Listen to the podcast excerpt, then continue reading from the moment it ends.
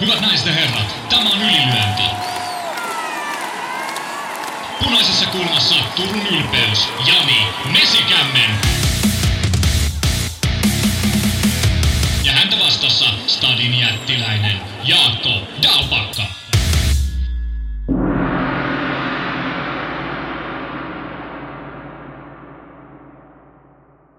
Tervetuloa Ylilyöntipodcastin pariin.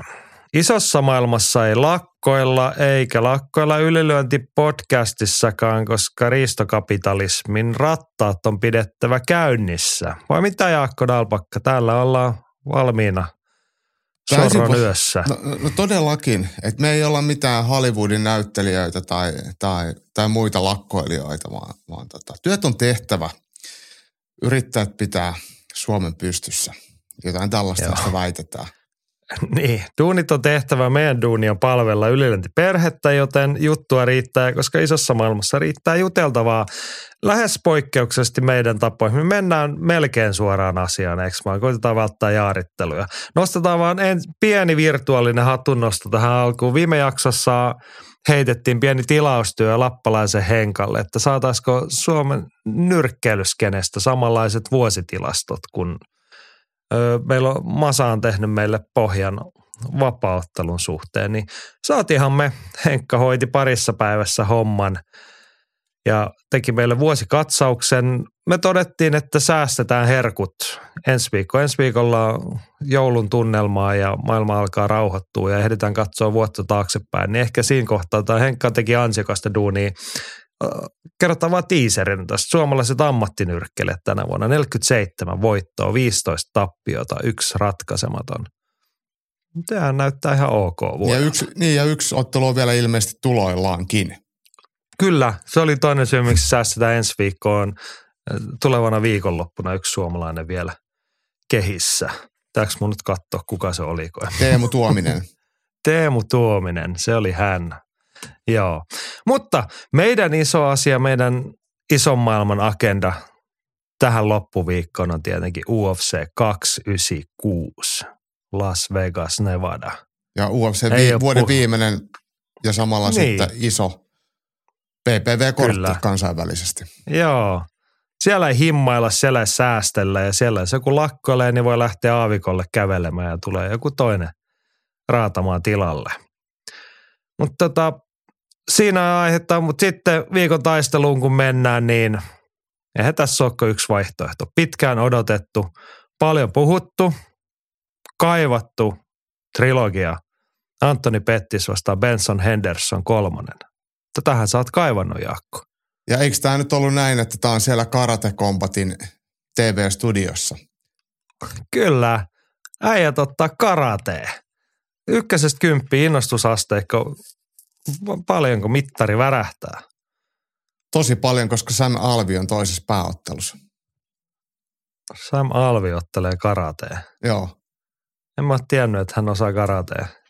Eh, no nyt tiedät senkin.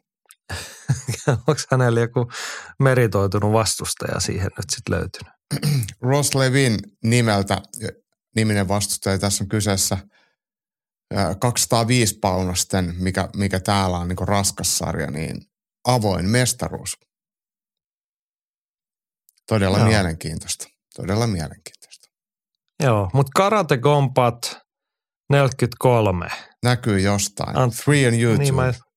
Lukee julisteessa. Niin. Miettikää, ei tarvi edes maksaa ja saatte nähdä Anthony Pettis vastaan Benson Henderson. No kumpi voittaa? Kyllä mä toivon, että Benson Henderson voittaa. Onko ihan niin kuin, sä oot kun sä oot niinku sympaatit, kun teillä on samanlaiset hiukset molemmilla vai mistä tää lähtee? Joo, ja sitten mä tykkään nimeskellä niitä hammastikkuja. Siis mä en oikeasti ole koskaan pitänyt kummastakaan mitenkään erikoisen paljon, mutta Antoni Pettis on, on jollain lailla, ymmärrän toki, että, että hän tekee tätä työkseen ja puheet, myyntipuheet itsestään on suuret, mutta näytöt on ollut viimeiset vuodet aivan surkeita. Ja, ja niin. sitten puhutaan isoja ja teot on ihan lampaan tekoja, niin, niin vaikea, vaikea nähdä häntä mitenkään hirveän mielenkiintoisena. Niin, eikö mä jäin miettiä, että miksei Benson Hendersonista, voitteko hänhän on semmoinen sympaattinen, leppoisa, smooth lempi nimeltään Jumalaa pelkäävä hammastikku ja pureskeleva jujutsuka, niin No en mä, hänestä mä, nyt ei no, en, mä, en mä siis mi, millään tavalla häntä inhoa, mutta mä en ole mikään hänen fani ollut. Et, että tota, siinä mielessä, mutta Pettisistä tykkään tosi paljon vähemmän. Et, tota, okei. Okay. No niin, näillä mennään. Mutta ei, ei me tänne enempää siitä puhuta. Lähinnä toi on niinku hämmentävää.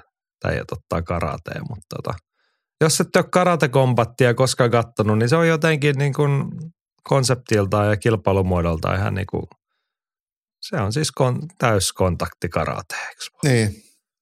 Niin, ja se Niin, vä, vähän mikä- saa vissiin lyödä maassa makaavaa. En ole ihan varma, mitä kaikkea siinä saa tehdä, mutta se on vä- vähän tämmöinen urheilu, viihde karate. Ymmärrän kyllä, miksi, miksi tämä on tehty, kun, kun ei tämmöistä niin klassista pistekaratea, sitä ei kukaan jaksa katsoa. Niin. Joo. No niin, mutta jos jaksatte, niin katsokaa. Se tuli siis perjantaina, eikö vaan? No näin se taisi olla muuten. Las Vegasissa myös, ellen ihan väärin muista. Niin. Jossa ehkä vähän pikkas, pikkasen T-Mobile Areenaa pienemmässä lokaatiossa. Ehkä se on Mutta- Apexissa. niin, tämä on se hyvä, että autotallilla jotain käyttöön kaikkina viikonloppuna, että vaikka muuten ollaan sieltä häkkiä tyhjennetty ehkä toiselle areenalle ja muuta. Tai mä ei ne kyllä muuten siirrä sitä häkkiä edes. Isompi häkkihän siellä isolla areenalla on. Lauantai sunnuntai välisenä yönä Suomen aikaa UFC 296 T-Mobile Arena Las Vegas. Pääottelu. Miesten välisarjan mestaruustaisto. No, onhan tämäkin nyt odotettu ja varsinkin puhuttu ja Jaakon kaipaama, koska tässä on Jaakon, sanotaan viime vuosien suosikkiottelijoita pelissä. Leon Edwards vastaa Colby Covington. Lähdetään niin kuin ihan alku tässä sama kysymys, että niin kuin ykkösestä kymppiä. Nyt on pakko antaa joku numeraalinen arvo tähän. Yhdeksän on mun arvo tämän ottelun kiinnostuksella. Tämä on oikeasti musta mielenkiintoinen ottelu. Odotan innolla, että sitä, että miten tämä lähtee rullaamaan. Ja mun pitää sen verran pyörtää puheita, että vaikka Leon Edwardsista mä en, en ole ollut hänen suuri faninsa, hän on käyttäytynyt viime aikoina tosi asiallisesti ja ennen kaikkea hän on otellut tosi hyvin. Niin hän on päässyt kyllä pois mun inhokkilistalta täysin. Mutta samaa ei voi sanoa haastaa Colby että hän kyllä tekee kaikkensa pysyäkseen ää, vankasti inhokkilistalla. Hänellä on varmaan kausikorttia useammaksi kaudeksi putkeen. Joo, mä sanoisin ehkä omakohtaisesti jotain kasin pintaan, että tässä on urheilullisia elementtejä, jotka kiinnostavat, mutta ennen kaikkea tässä kiinnostaa, että saadaan niin kuin, päästään tästäkin asiasta. Niin, että saadaan, Saadaan käsiteltyä. Niin, Mm. päästään jollain tapaa eteenpäin. Jota, mä päädyin nyt käsikirjoitustehdessä sen tyyppiseen ratkaisuun, että kun tämä on puhuttanut ihmisiä, niin otetaan kansan tunnot tähän ensin ja lähdetään purkaa niitä ja sitten jonkin sorttinen analyysi siihen perään se, mitä on tarpeen. Käykö tämä Jaakko? Ja sopii mulle ihan hyvin. Mahtavaa. Yleisarviona Jimi Hannanen tähän alkuun, että pääkortilla on niin moni asia on täyttä paskaa tai täynnä paskaa. En innostu kyllä mistään muusta kuin Pantoja vastaan Roival-matsista. Edwards vastaan Covington päättyy tyrmäyksellä. Dystopiassa Trump on presidenttinä ja Covington mestarina. En haluaisi todistaa moista. Pettisen Lasse kysyy, että onko Kolbi UFCn taitavin suunsoittaja? Kuinka suuri merkitys ihon alle pääsemisellä on vastustajan suorittamiseen ammattitasolla? Ja tästähän nyt herkäs keskustelu. Henkka oli vastannut tuohon, että Conor Aldo on tästä hyvä esimerkki. Sillä on iso vaikutus siis sillä ihon alle pääsemisellä. No otetaan siihen nyt ensimmäisenä kiinni, koska Colby Covington takuu varmasti yrittää sitä. Leon Edwards ehkä niinkään. Mutta tota vastaisin, siis Conor vastaan Jose Aldo on hyvä esimerkki jo tavallaan, mitä se toteutuessaan tarkoittaa. Sitten voidaan tulla, että miten yleistä se on niin kuin merkitykseltään. Ja sitten toisenlainen esimerkki, Joanna Jedrzejczyk vastaa Rose Namajunas. Muistatko, kun Joanna teki kaikki temput pelikirjasta ja yritti saada ärsyntymään, niin se johti vaan siihen, että Rose Namajunas oli niin kuin keräs sen kaiken pahan puhdin sisänsä ja purki sen sitten siinä matsissa hyvin kontrolloidusti.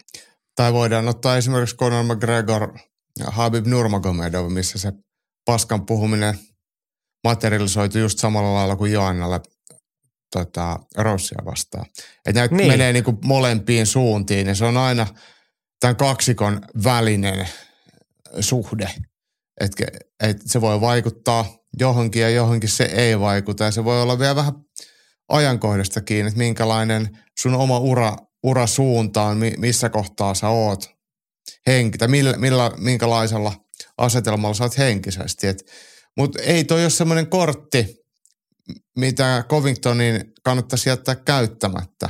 Että et hän on poikkeuksellisen ärsyttävä ihminen, tykkää sitä olla ja hyödyntää sitä, niin, niin, niin miksi hän ei tekisi tätä?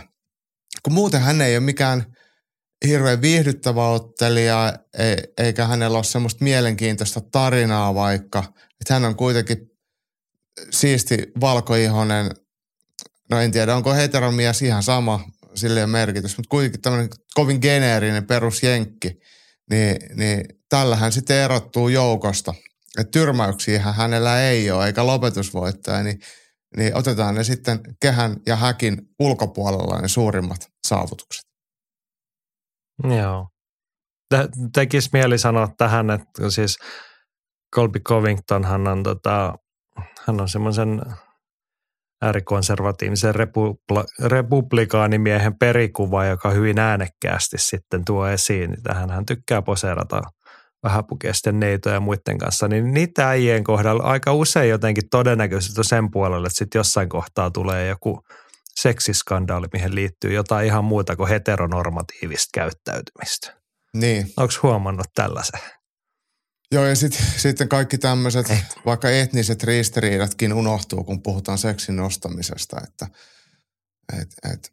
Mut, mut, sä oot ihan no oikeassa, no sä oot ihan oikeassa oike- ja, ja siis se ei, ole, se ei rajoitu ainoastaan sitten tuommoisiin maailman vanhimman ammatin harjoittamiseen, vaan niitä löytyy sitten muualtakin, että et. Joo, kaikkea vähän synkempääkin mm. vielä sitten löytyy siihen.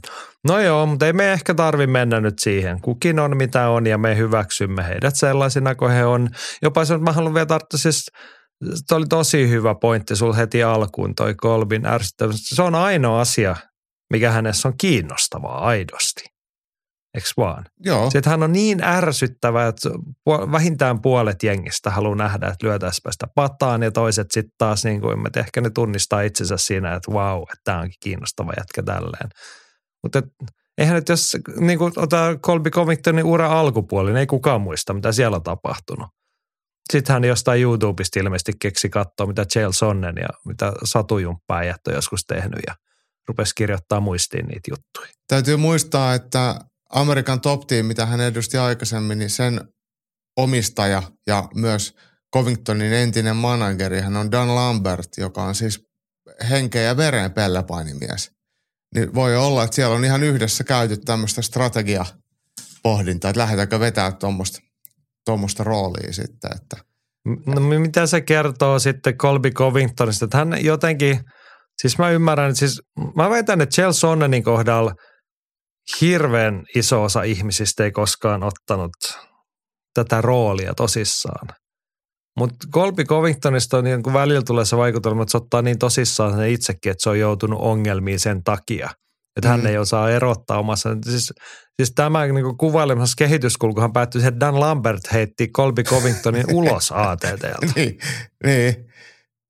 Niin. Että ei se varmaan mennyt ihan niin kuin oli suunniteltu. No ei varmaan, että et, et kyllä mä oon välillä miettinyt tällaisia rooleja, että et on se sitten rokkitähden rooli tai, tai, tai sitten showpainijan rooli, että kun se tulee sieltä musiikkilavalta tai konserttilavalta tai painikehästä siviilielämän puolelle, niin, niin onko se sitten oikeasti sit hirveän hyvä toimiva yht, tai muutos tai, tai tapa, että kyllä mä luulen, että Covingtonilla varmaan on vihamiehiä aika monessa paikassa käytöksensä takia. Ja, ja varmaan, no Horhän sitten leipoi lättyy jossain baarissakin, että et varmaan tällaisia tilanteita tulee tulevaisuudessakin. Niin, niin kyllä sitä, sitä tota,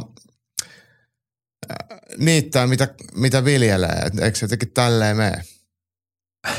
Ja niittää mitä. No joo, tavallaan noin se menee. Se on hiukan eri tavalla muotoiltu se niin. sana lasku tai aforismi, mutta tota, joo, tostahan siinä on kyse. Mutta tota, joo, siis ihan, jos joku nyt nuori kamppailee siellä vaikka miettii tällaisia ura- ja elämänvalintoja, tämä on aika vaikea tie olla erottamatta. Niin kuin, että se, se ei muutu sun persoonallisuudesta tai sotke sun muuta elämäänsä. Mun tekisi muuten joskus mieli jutella Tuomas Simolan kanssa tästä asiasta nyt, kun hän on eheytynyt tavallisten ihmisten kirjoihin kamppailijanakin, että miten hän kokee ne hommelit, mitä hän silloin teki ja päästi suusta. Mutta siis kun ihan niinku, niinku, tämä on niinku vietonta puuhaa sillä niin kauan, kun sä et oikeasti muutu huonoksi ihmiseksi, mutta rikollisten kohdallahan sitä on ihan tutkitusti puhuttu, että ne ihmiset alkaa, niin ne oikeuttaa niitä asioita itselleen, niin ne alkaa uskoa siihen, että mä oon niin syytön tai että mä oon tehnyt jollain tapaa toiminut ihan oikein. Ja nyt mut vaan pistettiin kymmeneksi vuodeksi linnaan tai jotain muuta. Niitä, että olosuhteet on pakottanut sut siihen. Niin, niin mutta siis se, on, niin kuin, se on semmoinen inhimillinen mekanismi ihmisen sisällä, että sitä alkaa, kun tarpeeksi paljon itselleen vakuuttaa jotain, niin siihen alkaa aika helposti uskoa. Mutta toivotaan, että Colby Covingtonilla on kaikki hyvin. Emme, emme hänelle pahaa toivo kuitenkaan. Mutta jos ajatellaan, että kuinka korkeaseen potenssiin Colby Covington on tämän oman hahmonsa vienyt, että se, se ei millään lailla riitä, että hän omaa vastustajaansa tai vaikka kilpakumppaneita yleensä pelkästään nimittelisi. Että hän hyökkäilee hyvin laajalti yhteiskunnallisia vaikuttajia kohtaan ja eikö koripallo ja LeBron James saanut aikamoisen ryöpyn tuossa just Covingtonilta ja sitten toisaalta huudellaan näitä Trumpin agendoja, että et, et siellä mennään niin isossa potenssissa kaikki kuin vaan vaan voidaan. Että. Niin, mutta se on niinku semmoista, sen tylsä puoli, kun se on niin kylmän laskenut. Mutta mun täytyy, että mä en tiedä esimerkiksi LeBron caseista mitään, koska mähän on niinku, mä ihan täysin sulkenut itseni kaiken tollaisen ulkopuolelle. Niin kuin, niin kuin aktiivisesti vältän tietämästä mitään Colby Covingtonin otteluiden ulkopuolisesta elämästä. Siis mä oon nähnyt, että sun lakanoissa on Colby Covingtonin kuva. niin. No niin, meillä on tämmöisiä erilaisia kaksoistandardeja varmaan meillä kaikilla. No joo, mutta hei, tämä aihe vähän herätti. Muutenkin puhutaan, Atte on tehnyt meille top kolmosen, joka sopii tähän pääottelun käsittelyyn. Ja se on näin, että top kolme paskimmat paskanpuhujat UFCssä. Kolme, tai siellä kolme. Dana White, valehteleva mulkku on perusteet. No niin. Miksi on sitten kolmonen? No niin, en mä tiedä. Mä se, no, mutta tämä oli niinku tehty niin, että oli ykkösestä kolmosen. Mä käänsin tänne mä oletan, että niinku Dana on siellä kolme, kun tämä oli tai siis siinä oli se kolmonen kirjoitettu, mutta ihmettelen samaa. Joo. Mutta ehkä se niinku perusteet tästä selviää. Kakkosena Sean Strickland yrittää liikaa ja show menee aina mustiin vesiin. Joo, Sean Stricklandissa se on niinku ihan pienen hetken tiettyyn rajan asti. Se on niinku silleen, siinä on pientä humoristista, kun sillä aina karkaa lapasesta. Sitten se sanoo jotain, että oho, että se oikeasti sanoo noin tyyppisesti. Mutta sitten kun se päätyy joka kerta siihen, niin tulee semmoinen vähän voimaton olo, että voi ihmislapsi, että miten sä oot päätynyt tällaiseen jamaan. Mutta siis, toi oli itse asiassa mun mielestä kuvailit tota Sean Stricklandin tapaa iskeä tarinaa niin hyvin, että, että se on vähän semmoinen, että itseäkin välillä vähän hävettää, että mä nauran niille jutuille. niin, niin, se ensin naurattasit, että ei jumalauta, että se sanoo oikeasti noin. Joo. Et, ja sitten kun se toistuu, ei ihan mm. sama mikä aihe, aina sieltä löytyy jotain. Ja, ja sitten niin, kun hänen kohdalla ei tule semmoista kylmän... Juu, kun siitä ei tule kylmän, kylmän laskelmoitu olo siitä jätkästä. Mm. Sitten tulee sellainen, että ei, kun se on oikeasti tollainen, niin, niin. luultavasti. Niin. Mikä ei ole niin hirveän mieltä ylentävä mutta yksi, mikä pitäisi Stricklandista sanoa, niin hän on kuitenkin sit oikeasti tiimikavereidensa ja valmentajiensa silmissä ihan hyvä jätkä. Et niin, se on mikä var... ehkä sitten viestii siitä, että hän on niin kuin aito. Niin, niin. Kaikessa omassa karuudessaan. Sitten mun vaan täytyy tunnustaa, että mä oon niin erilainen ihminen, että ole nyt mun juttu nämä kaskut, mitä sinä kerrot. Mutta tota. Tämä ei ole nyt ihan sama asia, mutta saman tyylinen asia, että muistan, kun tutustuin Markus ja Juha Vänttisen vähän paremmin ja niiden kanssa tietenkin Porvon vuosina tein paljon töitä ja paljon, oltiin siis päivittäin tekemisissä ja käytiin yhdessä treenileireillä ja muuta, niin, niin ihan ekoja kertoa, kun niiden kanssa teki kun ne ei puhunut mitään. Niin mä ajattelin, että ne pitää mua ihan pellenä, että, että, se, että, ne, että kun mä puhun ruotsia ja, ja että et jotenkin niin kuin, ei vaan niin kuin synkkaa. Sitten mä tajusin, että eihän ne puhu toisilleenkaan, eikä kellekään muullekaan. että se ei ollut vaan valikoitunut muhun, muhun se ää, murjottaminen. Ja se on vähän toisen sit... tyyppinen henkilöbrändi sitten. Niin, niin mutta sekin oli aito, että se ei ollut vaan mitään tämmöistä kameroiden e-, edessä paleoa ja luolamiestä, vaan muutenkin vähän silleen, ei lässytetty turhaa. Joo. Siis Vänttisen veljekset, jos jotkut, niin he ovat aitoja herrasmiehiä. Siis aitoja ja herrasmiehiä. Kyllä. Ter- terveisiä sinne, missä ikinä vaellattekaan tällä hetkellä. Joo, olisi kiva miettiä, että ajattelee, jos otettaisiin, tai jos saataisiin joskus molemmat veljekset haastatteluun samaan aikaan. Mm. Se olisi semmoinen neljän tunnin erikoisjakso. Täynnä pitkiä harkittuja vastauksia ja hiljaisuuksia vastausten välillä. Se voisi ehkä kuunnella kuitenkin tuplanopeudella. Niin, no joo. Mutta joo, mietitään tämän toteuttamista. Mutta meillä oli hei toi top kolmonen kesken. Top Joo. kolme paskimmat paskanpuhet UFCssä ja nyt ajankohtaisesti listan siellä yksi Attila Kolbi Covington. Niin kringe ja opetellut sanonat ei onnistu hetkessä keksimään mitään. Stricklandin huutelu tuo taas uuden pidätysmääräyksen.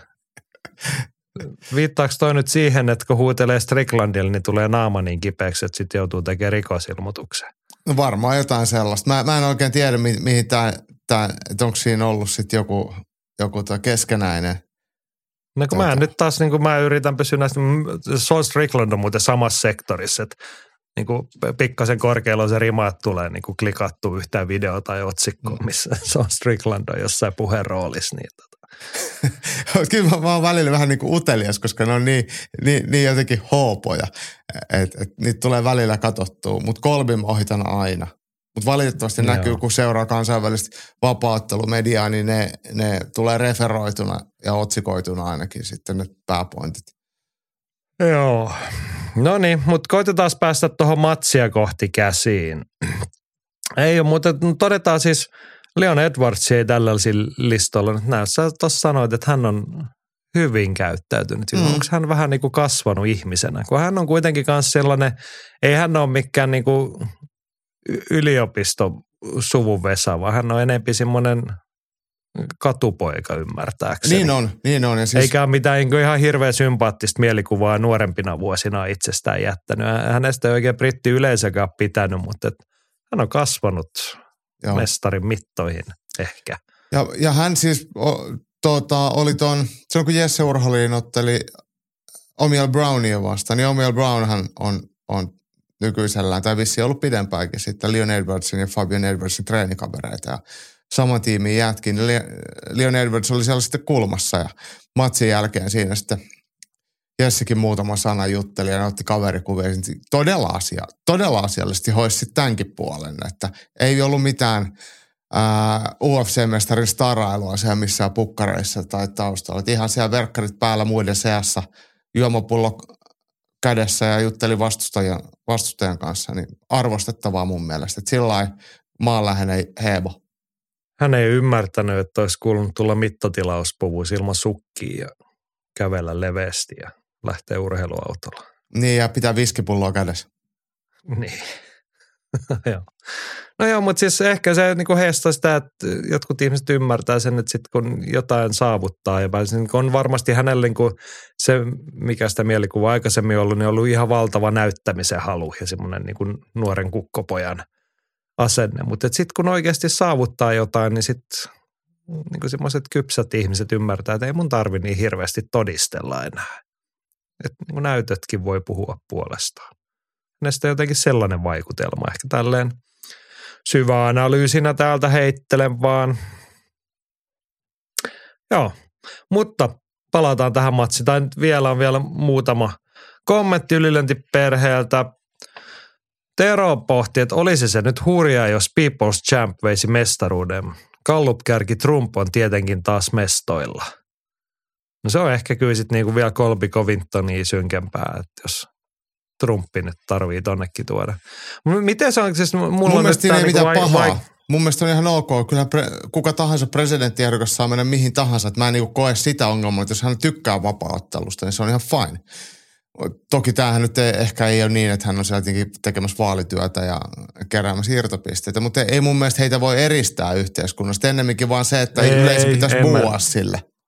Niin, en mä sitä tarkoittanut, että tarviiko hänet nyt tuoda siihen niin ykkösjakkaralle, siihen selostajapöydän viereen, niin se on ehkä sitten mm. semmoinen tyylikysymys. Mutta mun on taas niin kuin vaikea, että kun on, niin kuin, olen ollut seuraamatta, mutta Colby Covington on aikaisemmin aktiivisesti kulkenut punainen lippalakki päässään ja kehunut paljon Donald Setää ja sitä, että miten nyt sitten tällä hetkellä, kun Donald on, tota, hän on tämmöisistä maanpetostyyppisistä asioista syytä. Oliko niitä, eiku niin, se oli pelkästään se toinen asia, kun hän syytettiin jostain pienistä muista epäselvyyksistä. Oliko siinä 91 syytettä ja sitten on vielä erikseen yritetään nyt varmaan ennen presidentinvaaleja saada tämmöiset maanpetostyyppiset asiat hoidettua niin kuin oikeuskäsittelyyn. Niin onko Colby Covington pysynyt nyt uskollisena koiranpentuna siinä rinnalla vai? Totta kai. Hän, niin kuin, Totta kai. Siis tämähän on ajojahti. Mitenkään ihan varmasti, että et on, on, mie- vaalit miestä. varastettiin ja lavastettiin kaikki mm. tämmöiset mekkalat ja muut. Ja. Joo, se on ollut sen afrikkalaisen Obaman te- teoksia. Okei. Okay. No niin, ei siitä sen enempää. Mennään eteenpäin. Hmm. Nyt kun täytyy tuosta paperia. Joo, Mika Pylkkänen. Hän menee, mennään ihan suoraan ennustuksiin. Mestari vaihtuu, kuten myös vaihtuu mestari 2024 vaaleissa ja Goat eli Donald J. Trump astuu takaisin puikkoihin ja maailmasta tulee taas hitosti parempi paikka elää. Kysymys kuuluukin, otteleeko kolbi vyöstä ennen kuin vaalit on ohi, Trump palannut valtaan ja vyövierailut Oval Officessa. Niin mm. milloin ne vaalit on? Siis, tai siis seuraava Yhdysvaltain presidentti astuu virkaan 2025 tammikuussa, eikö vaan? No ensi vuoden loppupuolella vaalit ja sitten vaihtuu valta. Tota, oliko se niin? On se varmaankin niin. Ei ne Joo. nyt ainakaan vielä ole ne vaalit. Sen Presidentin vaalit tiistaina 5. marraskuuta 2024. Niin, Joo. niin ja sitten niin, niin jos Kolbi nyt voittaisi, emme voi sitä pois sulkea, niin hänestä tulee mestari, niin se on jopa aika todennäköistä, että hän sitten lähtee rantalomalle ja soittaa suutaan ja esittelee vyötään ja katsellaan sitten joskus 2025. Jotain tällaista se varmasti on. Että, että... Emme hämmästy tippaakaan. Mm. Koska siis hän on nytkin ollut sitten puolitoista vuotta ottelutauolla, meritoitunut sillä. Colby Covington on otellut viimeisen kolmen vuoden aikana niin joka vuosi vain yhden kerran. Kerran vuonna 2022 ja kerran niin, vuonna 2021 ja niinku, kerran vuonna 2020. Niin, että hän sitten kuitenkin saattaisi riskeerata tämän skenaarion ottelemalla, ottelemalla tota noin. Kerran ensi vuonna. Niin. Mm. Toki jos loppuvuodesta ottelee, jos sattuu häviämään, niin sen tuloksenhan voi aina kiistää. Ja mm. sitten voi sen vyön kanssa esiintyä sitten vielä uuden presidentinkin offisessa, jos kutsu käy. Joo. Aika, mm-hmm. mutta mut, edelleenkin Covingtonilla on oikeus kannattaa ma- omassa maassaan ketä tahansa poliitikkoa, se ei mua, mua haittaa mitenkään, mutta on silti tämä asetelma, että kuinka, minkälainen poliittinen kenttä kansan syvillä, syvissä vesissä on, on, on tuolla Jenkeissä. Et, et, et edelleenkin Donald Trump on, on varteen otettava ehdokas kaikki ne sotkuineen. Et se tuntuu – meistä aika epätodennäköiselle. Ja se tuntuu ekalla kerralla, mutta ni, miten se voi tapahtua uudelleen, niin se tuntuu aika hassulla. niin, mutta Mut mä palaan taas tähän paikka. vanhaan hokemaan, niin että kansa saa aina sellaiset edustajat, jotka se ansaitsee. Mm. Mä en tiedä, onko meillä hirveästi nyt huomauttamisen varaa tässä nykyisellään taas, mutta tota, se on toinen niin. juttu. Se, mekin ollaan saatu sellaiset edustajat, kun me ansaitaan. Mutta en mä tiedä, saatiinko me paremmat vai huonommat kuin meillä oli aikaisemmin. Et niinhän se, jos toi niin. edellinen, ed, edellinen ei pysty jatkamaan, kun on toiminut huonosti, niin sehän on ihan normaali, että se vaihtuu. Että näinhän se vaan menee. No niin, ei me ehkä lähdetä siitä nyt keskustelemaan, että päästäisiin joskus tuosta matsista – puhumaan. Mennään tuota kovempiin faktoihin ja niin kuin tiukempiin argumentteihin, eikö vaan? Koska Joo. Henkalta löytyy sellainen. MMA-matikalla tappio luvassa Covington hävisi, siis tappioluvassa Covingtonille, eikö Mhm. vaan? Joo, Covington hävisi Usmanille molemmat ottelut ja Edwards voitti puolestaan molemmat. Tai kaksi viimeistä Edwards voitti, koska ensimmäisen hän on hävinnyt. Niin, niin, totta. Joo, silloin vuosia sitten. Joo. Joo, ja Henkka vielä perustelee ja kirjoittaa tästä Kolbin edellisestä ottelusta yli puolitoista vuotta. Ihmen pitkään UFC antoi hänen odotella pääsyä vyömatsiin. No ei se nyt yhtään ihmetytä, kun hän on samassa kerhossa Deinan kanssa. Jännä on nähdä, miten Kolbin erittäin aggressiivinen non-stop-tyylinen paini puree Edwardsiin. Jos Kolbi saa alas viennin maaliin, Pystyssä Edwards on vahvoilla, vaikka Kolbin pysty on mielestäni snadisti aliarvostettua. Olisiko paikka uudelle highlight-tason yläpotkulle? Jotenkin voin nähdä, että Kolbi väkisin painii viiden erän pistevoiton, mutta Leonin lyöntien määrä pitäisi päästä iholle. Mitä Ja lyöntien läpi pitäisi päästä iholle. Lyöntien läpi pitäisi päästä iholle, mikä ei ole helppoa. No siinähän ne olennaiset. Se Tuli se perusasetelma aika Kyllä. hyvin. Ruvetaan siihen pureutua. Lähdetään hei tuosta tosta Covingtonin, tuossa sanoit, että hän on harvakselta autolla. Edellinen matsi maaliskuu 2022 ja sitten ehkä se ottelutahti niin kuin painavampi huomioon, että miten tässä on meritoiduttu titteliottelukuntoon. Niin hän on tällä vuosikymmenellä voittanut Jorge Masvidalin ja Tyron Woodlin. Mm. Ja nyt tosiaan puolentoista vuoden odottelulla niin päässyt.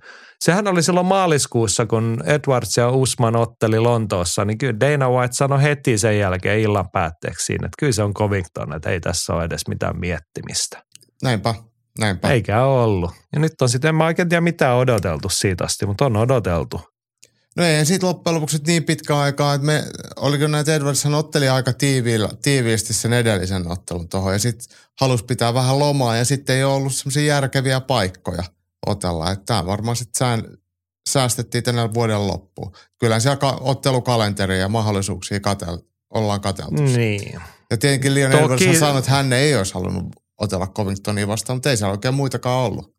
Niin, eikä häneltä sitten kysytty varmaan Niin. loppujen lopuksi. No ei todellakaan. Ja toki tässä on ollut sellainen pikku hidaste, että Colby Covingtonilla oli aivovamma, eikä nyt siis viitata hänen juttuihinsa. Onneksi on hänellä parantunut. Niin, kun hänellä sattui se pieni incidentti, jossa Jorge Masvidal sit otti kuudennen erää siinä ravintolan pihalla ja löikö hän sitten leuan palasiksi tai jotain. Ja sitten kun mentiin oikeuteen, niin siellä sitten tota, Covingtonin asianajaja joku ilmoitti, että täällä on aivovamma tämän lyönnin tai iskun seurauksena, niin Jorgehan sen sanoi ihan ääneenkin silloin, että no ei tota ei jää sitä ainakaan ottelemaan voi varmaan päästä, jos sillä on aivovamma. Niin. Mutta se on varmaan, en tiedä onko leikkauksella vai miten saatu poistettua se aivovamma sitten. Nehän ei ole sellaisia parantuvan sorttisia yleensä. Niin, ja tämähän on ollut varmaan niin todellisuudessa niin tämmöinen jonkinlainen, äh, miten se nyt kalastellaan jonkinlaista oikeutta, korvausta tai jotain näillä, että sanotaan, että saadaan jonkinlainen lääkinnällinen syy. Mutta sitten jos se estää työnteon, niin kyllä sitten voidaankin todeta sen paranevan, että kyllä tämä nyt on vähän tällaista. Ja Amer- kyllähän me kaikki tiedetään, että Niin. ollaan nähty nämä amerikkalaiset oikeuskäytännöt, kuinka mielivaltaisia ne on ja minkälaisia rahoja siellä voi tehdä, jos, jos, jos vaikka teoriassa Masvidal olisi aiheuttanut työkyvyttömyyden vaikka Covingtonille, niin, niin sehän olisi ollut varmaan mm. miljardien korvaus. No vähintään. Mutta miten onko se keissi nyt sitten vielä edelleen käynnissä? Ei mun mielestä sovittiin, ei siinä ollut mitään. Ei siinä ollut mitään. Jorge Mas, Masvidal maksoi jonkun pikku siivu siitä. Se Niin. Jäi kuitenkin hyvä mieli, että pääsi leipoa pataan. Mm. Älä tuu mun kulmille enää uudestaan. Jep. Joo, no niin, nyt me ruvetaan keskittyä tiivisti siihen urheiluun. Henkka tuossa jo nostikin esiin Colby Covingtonin aggressiivinen non-stop-tyylinen paini, niin sehän on hyvin olennainen osa tätä otteluparia, tätä taistoa lauantai-illalla. Ja siihen voidaan vaikka pureutua Colby Covingtonin uratilastojen suhteen. Se on aika komeeta luettavaa, kun katsoo, että hän ottaa per 15 minuuttia neljä kaatoa. Eli yli yhden per erä. Niin, se olisi tasaisen vauhdin taulukon mukaan, jos nyt mennään viisi erää, mikä, jos ei se lopu kesken, niin se on se tie, millä Colby Covington voittaa makaamalla Edwardsin päällä viisi erää, niin se olisi vastaus kuutta. Siinä lukee. Nähdäänkö, jos mennään viisi erää, niin onnistuuko?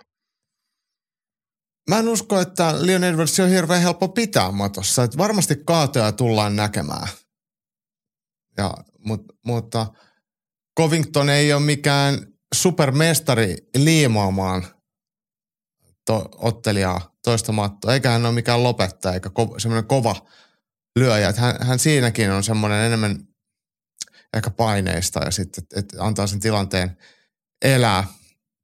Mut, mutta tota, en usko, että tulee niin, että yksi kaato per erä ja sitten se tilanne päätyy, päätyy siihen siinä erässä, että, että sitten ollaan siinä samassa positiossa vaikka halfissa päällä koko erä ja sieltä uhataan. Että kyllä Leon Edwards todennäköisesti pystyy luomaan, luomaan scrambleja. Ja sitten toinen, että, että vaikka kovalla tempolla Covington jaksaa kaatoja hakea, niin hänen kaatojen onnistumisprosentti ei ole hir, mikään niin poikkeuksellisen hyvä. Että se on alle puolet onnistuu. Eli sitten epäonnistuvia kaatoja tulee paljon. Ja se, että mitä se epäonnistuva kaato tarkoittaa sitten Leon Edwardsin kanssa, että tarkoittaako se epäonnistunut kaato sitä, että sä oot juossut päädellä vaikka polveen tai lyöntiä tai kyynärpää niin, tai, tai otatko, niin. Joo, siis mehän oltiin paikan päällä, kun Leon Edwards viime matsin otti Usmania vastaan tota, Lontoossa. Ja sitä oli kyllä, se oli ennen kaikkea se oli hyvä matsi. Mutta sitä oli jotenkin, mä tykkäsin siitä Edwardsin esityksen. Nyt kun sen katsoi videolta uudestaan pitkän tauon jälkeen, niin kysin kaksi vaikuttavinta asiaa oli se, että miten hän on oikeasti opetellut puolustamaan kaatoja. Että hän ihan viimeisen asti hän teki tosi vaikeaksi sen, että niin kuin hän keskittyi, hän, kun hän tiesi, että Usman pääsee jalkoihin kiinni, hän ihan viimeiseen asti panosti siihen, että Usman ei saa käsiä yhteen. Mm. Se niin kuin löi siihen toiseen, yleensä niin kuin Usmanin vasempaan ranteeseen kiinni ja vähän sääntöjäkin venyttäen roikkuhanskas ja kaikkea teki ja puolusti hyvin ja osasi irtautua niistä heti, kun oli paikka, niin hän livahti sieltä sivuliikkeellä tai kääntyi sieltä pois. Ja toinen oli se, että sitten oli vielä paljon enemmän tilanteita, jossa Usman tuli puolietäisen lähti hakemaan niin kuin jotain iholle niin sanotusti, niin aika paljon tuli polvea ja kyynärpäätä niissä hetkissä. Ja ne on just ne tilanteet, miss, mi, mihin Covingtonkin päätyy, että, että se ei välttämättä se kaato mene kuin ihan suoraan maaliin, että se olisi pelkkä kontakti ja kaato, että siinä tulee sitä taistelutilannetta varmaan myöskin. Mut, mut, mutta tota. Otetaanko vähän, mä en tiedä onko tämä MMA-matematiikka, otetaan vähän tilastolukemia, saat niinku pureutua tuohon lisää. Ö, siis ne tosiaan siis Covingtonin koko UF-seuran tilastot, se on tosi niin kuin vakuuttava se neljä kaatoa per 15 minuuttia. Sitten siellä on riepoteltu kaiken näköisiä ukkoja, tosi isoja lukemia. Mutta sitten kovemmissa matsissa se on helposti jäänyt. Pienempiin ne kaadot, ei ole aina edes yritetty. Mutta sitten hän on ottanut, tässä on jo mainittu Kamaru Usmani vastaan kaksi kertaa, menty pisteille. Hän on otellut 50 minuuttia Kamaru Usmani vastaan ja nolla kaatoa. Mm. Okei, siinä on hyvä painia vastassa. Eikä niin kuin, oli pitkiä pätkiä, että edes yritetty, mutta että niin kuin, kertooko toi siitä, että Colby Covington on myös hyvä pystyssä, että hän voi olla sitä vai kertooko se siitä, että sitten vaan tuli raja vastaan? Mä luulen, että siinä varmaan tuli raja vastaan, että, että se kaato ei vaan enää Usmaniin vastaan. Ei riittänyt fyys, fysiikkaa eikä riittänyt taidot. Et, et Usman osasi sen peli vähintään yhtä hyvin kuin hän. Ni, niin siitä siinä varmasti oli kiinni. Ja, ja hänen pystyottelunsa on silleen, voi sanoa, että kunniallista, mutta ei vaarallista. Ja Usmanhan ottaa mielellään aika maltillista pystyyn, niin se mahdollisti myös Covingtoninkin pysyvän siinä mukana. Että kyllä Leon Edwardsin pystyottelu, vaikka sekin on aika konservatiivista, niin, niin se on kuitenkin vielä tarkoituksenmukaisempaa ja sitten myrkyllisempää osuessaan. Et siinä on, ja se sen on, lisäksi äh, Leon Edwardsin hyvä liikkuminen antaa sitten vielä, se vähentää niitä paikkoja, hakea niitä kaatoa. Että ni, niitä tila, niin ne tilaisuuksien välit venyy helposti pitkäksi, että sitten on oikeasti pakko saada niitä onnistumisia tai sitten ne erät lipsuu ohi. Jep. Mutta mut tota to, toisinpäin, mielenkiintoinen tilastonosto mun mielestä. Leon Edwards, hän on otellut no se on kolme kertaa Usmania vastaan, mutta nämä kaksi viimeistä, jotka on hänen viimeisimpiä matseja, niin antanut toiseksi viimeisellä kerralla viisi kaatoa Usmanille. Nyt tässä viimeisessäkin matsissa neljä kaatoa läpi Usmanille. Mutta ei siitä matsista, sit kun varsin, vieläkin kun sen katto läpi, niin ei, nyt, ei siellä kovin pitkiä hetkiä siellä matossa oltu. Et hän Eikä merkittäviä okay, hetkiä silleen, että olisi ollut matsin loppu vaikka lähellä. Niin, ei, eikä sellaisia, että ne erät olisi niin kovin pitkälti ratkennut niihin kaatoihin. Näihin neljään kautta. Niissä oli ehkä yksi tai kaksi oli sellaisia, mitkä oli sen erän kannalta niin oikeasti pisteytyksen kannalta merkityksellisiä. Ja sitten se niin kuin mun mielestä vielä painavampi lukema kuin niiden neljän onnistuneen, tämä viimeinen matsi, siis neljä onnistunutta kaatoa, mutta kaatoyrityksiä 13. Mm. Niin on siinä aika paljon mahtunut onnistumisiakin matkaan. Ja kyllä mä sanon, että Kamaru Usman on niin kuin vanhalla päivällä, kyllä hän on vähintään saman verran hyvä kaataja kuin Colby Covington. Ja vähän saman tyylinen, että ei, ei sellaisia niin kuin läpijuoksusuutteja, vaan että iholle yhteen jalkaan, kahteen jalkaan ja sitten niin kuin jollain progressiolla väkisin nypätään tai nyhdetään. Ne on hienoja ne, parhaimmillaan ne kaadat, tosi teräviä, mutta ei ne tule silleen silmänräpäyksessä. Joo, tuo on ihan hyvin, hyvin luonnehdittu, että, että Covingtonhan saattaa tehdä niin, että hän niin kuin yrittää semmoista ihan perus power double, että juoksee läpi, mutta se harvoin toimii, että sitten se alkaa se peli siitä. Niin. Ja sitten taas, että niin kuin Leon Edwardsia vastaan, että paljonko kannattaa ryntäillä sinne, niin se on mm. toinen juttu. Mutta mulla on tuohon nyt ennen sitä, niin se iso kysymys mun mielestä tässä on, että kun toinen – Toinen haluaa niitä kaatoja kaikin keinoin, toisella etu siinä pystyssä ja sitten siinä välimaastossa on se niin kuin, ehkä enemmän Covingtonin riskimaasto, että millä hinnalla siihen kaatotilanteeseen pääsee. Niin se iso kysymys näiden jälkeen on se, että millaisella energiankäytöllä kumpikin saa niitä omia onnistuneita hyviä juttuja. Toki, että jos se vaatii nyt Leon Edwardsilta kymmenen onnistunutta kaadon puolesta, noin niin kuin pyöreästi, lähemmäs kymmenen – että niin kuin sä voitat viisäräisen matsin, eikö vaan? Mm-hmm. Niitä tulee varmaan paljon niitä yrityksiä. Paljonko siihen menee energiaa ja sitten se, että sä saat siinä sivu, sen päälle vielä tehty omia onnistuneita suorituksia, millä voittaa, tai millä energiankulutuksella, millä hinnalla Colby Covington saa vaikka viisi sellaista merkityksellistä kaatoa? Mä en usko, että Covingtonin matsin loppu, Covingtonin kannalta hän, lopputulos ratkee hänen kondikseensa, et, et, tai sen loppumiseen. Et hänellä on semmoinen hyvin tasainen kunto, että hän ei ole maailman vahvin eikä maailman nopein, mutta kun hän ei vedä hirveästi painoa, niin hänellä on myös semmoinen suorituskyvyn tasaisuus läpi ottelun niin erittäin hyvä. Ja, ja en usko, että et, et hänen tappionsa sitten selittyy sille, että meni kaikki energiat.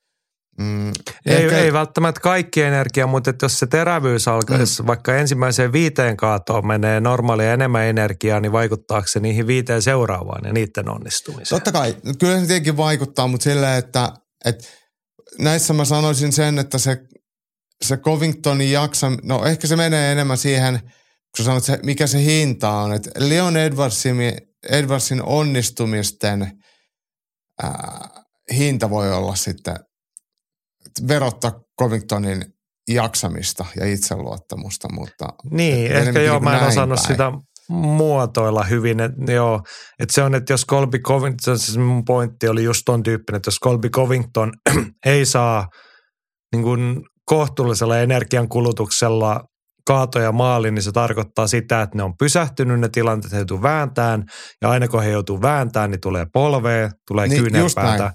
Niin mm. nehän ei ole jaksamiskysymys. Tai niin. siis ne muuttuu jaksamiskysymyksessä, kun sua riittävän monta kertaa lyödään pyttyyn tai naamaa. Jep. Niin jostain syystä se vaikuttaa ihmiseen niin, että se näyttää siltä, että sitä alkaa vähän väsyttää. Joo, ja Enemmän sit, tai vähemmän. Ja myös sitten sille henkisesti, että, että, että kun minä epäonnistun, niin minua sattuu. Että se ei ainoastaan ole se, että mä en saa sitä kaatoa, vaan toinen onnistuu ja ai vitsi, että tuli paha alapotku tai nyt kopsahti kyynärpää otsaan, kun mä tuossa roikuin ja tuli vekki. Että se tulee sitten niin toiseen suuntaan.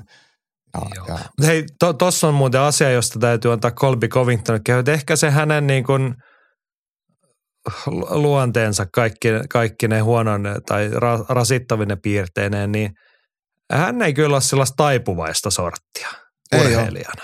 Ei. Että hän saa lyödä kyllä aika paljon. Eikö hän silloin Usmania vastaan, niin häneltä oli leukapalasina silloin siinä matsissakin. Joo. Eikä Omasta hän olisi millään. sanoit, että se ei murtunut, mutta, mutta, mutta jotain kyllä se mun mielestä Niin, taisi- niin mutta että niinku lyötiin oikein niinku pahasti kyllä. ja useampaan kertaan. Ja silti hän oli, niinku, että miksi tämä nyt mukaan lopetettiin tämä matsi. Mm, kyllä. Eikä hän ole, niinku, vaikka niinku kaikki näki, että nyt ei ole voittoa tulossa, niin hän olisi silti halunnut painaa.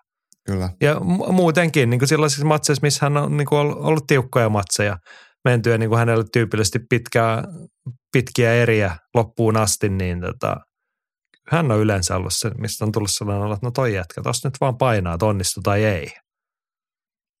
Ja aika usein sit onnistuu, kun Mm. jaksaa mennä. Niin, niin, niin. joo. Hei, vielä pieni nyanssi tohon, ehkä se välimaasto, se niin kuin etäisyydellä otteleminen, Edwardsin etu lähellä Covingtonin etu, niin se välimaasto. Vielä nosto siitä edellisestä Edwards-Usman-matsista, niin vähän yli 50 Edwardsin potkua kintuille. Se Mm. ei ole mitään kivaa hommaa. Et tulenpa täältä tallustelen lähelle hakemaan kaatoa.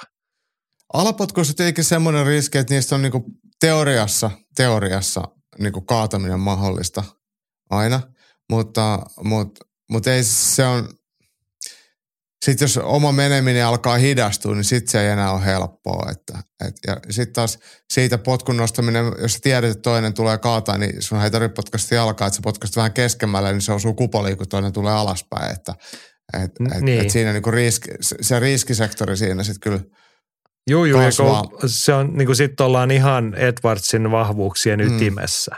Mutta hän painoi niitä potkuja yli kymmenen per erä. Jep. Ja sitten hän pistää jalkoihin, jos on toinen tullut. Ja sitten kaikki tietää, jos kun edellinen matsi oli päättynyt yläpotkutyrmäykseen. Niin eihän potkassu päähän kuin ehkä kaksi tai kolme kertaa sen matsin aikana. Mutta mä väitän, että nekään ei ollut kauhean kivoja, kun hän painoi sinne keskikroppaan sitten välillä.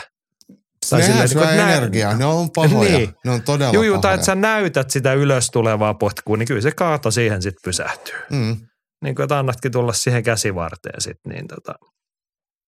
Ja kun ne on aika pahoin ne hänen potkunsa kyllä. kyllä. Ja se, jos on se jonkun osaa, niin se on aika hyvää tekemistä. Joo. Hei, vi- vielä tuohon päälle, että mä haluan sanoa mielipitees Edwardsin liike niin kuin vastakeinona sille, että sille Covingtonin paineelle ja lähelle tulemiselle. Tärkeä. Niin, mutta miten sä niin kuin analysoi vähän sitä Edwardsin liikkumista, sä osaat sitä paremmin purkaa. Oikeastaan se, että, että miten Covingtoninhan pitää päästä kiinni, että se pääsee painimaan. Ja, ja yleensä, että mä saan toisen kiinni, niin mun, mä pitää tulla suoraan eteenpäin. Ja sitten taas vasta, vastakkaisesti sit puolustajan ei kannata olla siinä suorassa linjassa, mitä- milloin toinen voi juosta suhun suoraan kiinni ja, tai vaikka häkkiä vasten sitten painaa ja siitä lähteä painamaan. Kyllä se liikesuuntien vaihto, sivuttaisliike ja siihen sotketut hyökkäykset tai hämäykset, niin tekee sen tosi vaikeaksi lähteä hakemaan sitä ensimmäistä askelta sinne syvyyteen, mutta, mutta kyllä Covington se on hiton rohkea, että se, se todennäköisesti juoksee johonkin matalaa yhteen jalkaa tai johonkin, että se kunhan se saa vaan jostain kiinni. Siinä on riskinsä, se ei ole helppoa, sitten on aika, helppo päästä vielä lopulta kuitenkin irtikin, mutta mut jotain tämän suuntaista me varmaan nähdään. Ja sitten tietenkin Leon Edwards, kun tietää, että, että Covington hakee sitä kaatoa, niin vastaan tehdyt polvet, matalat kyynärpäät, tällaiset, niin ne on, ne on sä voit tehdä se vähän niin kuin sokkona, että vaan veikkaat, että kohta se tulee ja heti kun se liikahtaa, niin lähdet tekemään, niin todennäköisesti siihen, että toinen on tulossa kohti sitä sun vastahyökkäystä, niin on aika suuri. Joo. Niin, mulla oikeastaan jos haluaisin nostaa tavallaan seurattavaksi asiat jokaiselle, ketä matsia katsoo, niin helposti tullut, tai se on helppo noterata se Colby Covingtonin aktiivisuus ja aggressiivisuus, tekemisen tempo. Ja sitten taas, kun katso, jos katsoo tilastoista, niin Leon Edwardsin tilastothan näyttää siltä, että ihan hirveästi ei tapahdu mitään. Mm, Että ei potkita paljon, lyödä paljon, ei tehdä kaatoja, ei muuta. Mutta se, että paljonko hän tekee sellaista niin ei-tilastoimatonta asiaa, että jos se olisi niin kuin, niin kuin liikkumismittarit, GPS tai jotkut, niin hän liikkuu ihan valtavan paljon ja koko ajan sivuuttaen, niin kuin, Usmani niin kuin piti koko ajan arvansa, että koko ajan oikealta ja vasemmalta, että jos sä olit suoralla linjalla, niin se pisti pysäriin vattaan. Mm. Mikä oli semmoinen ihan ok keino siihen, että niin pysy nyt siellä vaan. Joo, et, et Leon Edwards itse asiassa näet ottelujen aikaiset tilastot, lyönnit ja osumat ja, ja kaadut ja kaatojen onnistumista, niin ne on itse asiassa aika heikot. Ei ikinä uskoisi, että tässä olisi UFC-mestari, kun niitä katsoo. Mutta mut tilastot on vain tilastoja. Se, että mitä siellä häkissä tapahtuu, ne ei aina korreloi sitten näitä numeraalisia asioita. Semmoinen huomio tuli muuten mieleen ottelijoiden tilastoja, kun vertaa, että molempien keskenäinen, keskiarvoinen otteluaika on 16 minuuttia ja Edwardsilla 16.24 ja Covingtonilla 16.34, eli molemmilla on about sama keskiaikainen ottelu pituuskin, niin siinä mm. kohtaa ollaan samoilla. Tossahan se jännä, kun Colby Covington, mekin ollaan nyt puhuttu, että hän on se väsymätön ukko. Ja sitten taas Leon Edwardsissa on, joskus hänellä on vähän ollut sellaista, hänestä puhuttu, että, niinku, että se väsyy matseessa tai niinku, että se tekemisen taso laskee, niin mun mielestä hän on myös kehittynyt selvästi siinä. Se on varmasti ollut myös psykologista, että tullut luottoa siihen, että vaikka mä en voita sitä heti, niin mä voin vielä voittaa tätä, että mä jaksan otella, niin mä voitan. Että et semmoinen rutiini siihen pitkiin otteluihin ja mestaruustason otteluihin ja haastaviin otteluihin niin alkaa löytyä ja sit sitä kautta se kondiskin kestää. Joo, mielenkiintoista. Vielä numeraalisena nostoina, niin aina niitä etuja pitää löytää, niin Leon Edwardsilla on iän puolesta tilastollinen etu. Covingtonhan täyttää 36 vuotta alkuvuodesta ja mm. harvakselta on otellut, niin hän alkaa olla riskisektorissa. Toki hän on siis painijat, usein on sitten kovakuntoisia, vähän niin kuin, että ikä ei niin nopeasti puree. Mutta silti ei sitä pääse pois. Sitten ulottuvuusetu merkittävä ja sitten asia, jota emme voi sivuttaa, niin Leon Edwards on vasuri. Siihen kun Colby Covington pistää sen oikean etujalan siihen lähtee, että tulisin kun täältä hakeen kaatoon, niin siihen tulee kyllä lätisee niitä alapotkuisia takapotkulla sellaiseen suht terävästi ja niin kuin Edwardsille edullisesta asemasta. Niin siis Covingtonilla vasen jalka on edessä, kun hän ottelee, ei oikein. Ja Edwards niin, potkaisee niin, sitä vasemmalla takimaisella. Mutta mut, mut sitten tässä painimisen kannalta siinä on sellainen Covingtonille varmasti suotuisa, että Edwardsin etujalka on aika lähellä. Et mitä Makvankin vasenkätisen ottelijana on käyttänyt oikeakätisiä vastaan. Että pääsee tosi helposti siihen yhteen jalkaa kiinni. Ja, ja se on varmaan Covingtonille ihan mieluisaa, että siinä on niin puolensa ja puolensa. Mutta kyllä sitten sit toi Leon Edwardsin aika kurinalainen ja tarkka lyöminen, niin, niin se on sellainen, mikä, kun hän on vasenkätinen, niin sitä on tosi vaikea sitten ohittaa, että et se on tosi merkityksellistä. Ja tietenkin kyllä se just se takajalan potku, niin se linja on, on, on keskivartaloa ja vähän ylemmäskin, niin tosi paha ja tosi vaikea. Ja, ja sitä mm. toivon, Le, Leon Edwardsin tulisi kyllä hyödyntää. Joo.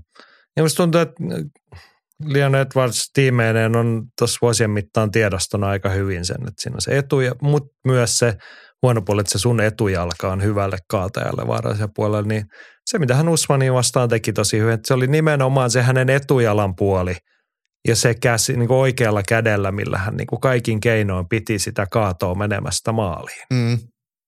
Että niin kuin estämästä sitä otetta, että hänen jalkojen ympäri edes niin kuin yhdestä jalasta olisi saanut käsiä yhteen, niin se näyttää asialta, jota on työstetty tosi paljon. Ja miten tietenkin tarviikin olla työstettynä. Hän on UFC-mestari, niin ei niin. se nyt ihan vahingossa ole käynyt.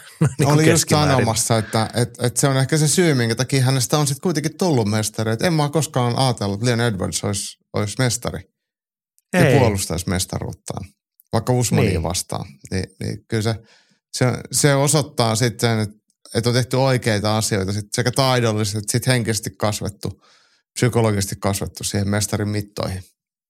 Joo. Tämä on muuten jännä juttu, kun kumpikaan, siis kumpikaan ei meidän suosikkiottelijat ja toisesta ei välitä yhtään, niin me ollaan nyt aika pitkään puhuttu tästä. Se on tässä niin kuin, siis sä olit oikeassa siinä, kun, tai kun mä kysyin sinulta sitä innostusta, että tämä on kiehtova kuitenkin sitten niin mm. omalla tavalla.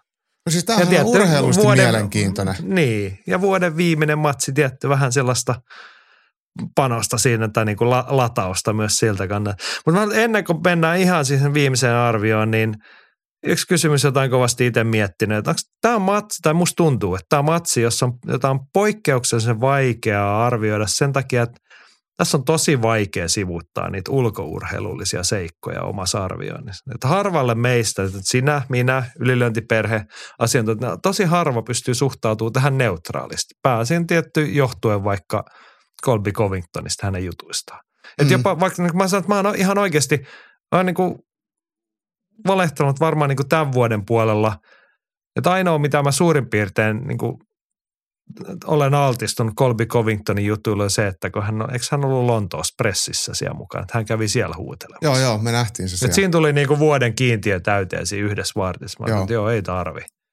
niin silti mulla on niinku joulukuun puolesvälissä, mulla on nyt sellainen olo, että niinku, mun on vähän vaikeet kun neutraalisti ja yritetään niinku päästä niiden asioiden ohi siihen, että kuinka hyvä tai mikä se heikkous on, mikä se vahvuus on. Tunnistatko tätä? Mm, joo, mä ymmärrän. Onneksi mä oon niin pölvästi, että mä unohdan nopeasti nämä, nämä tota Covingtonit ja Bryce Mitchellit, että, että saa, he saa lässyttää ja mä katson mieluummin sitten maalin kuivumista seinältä.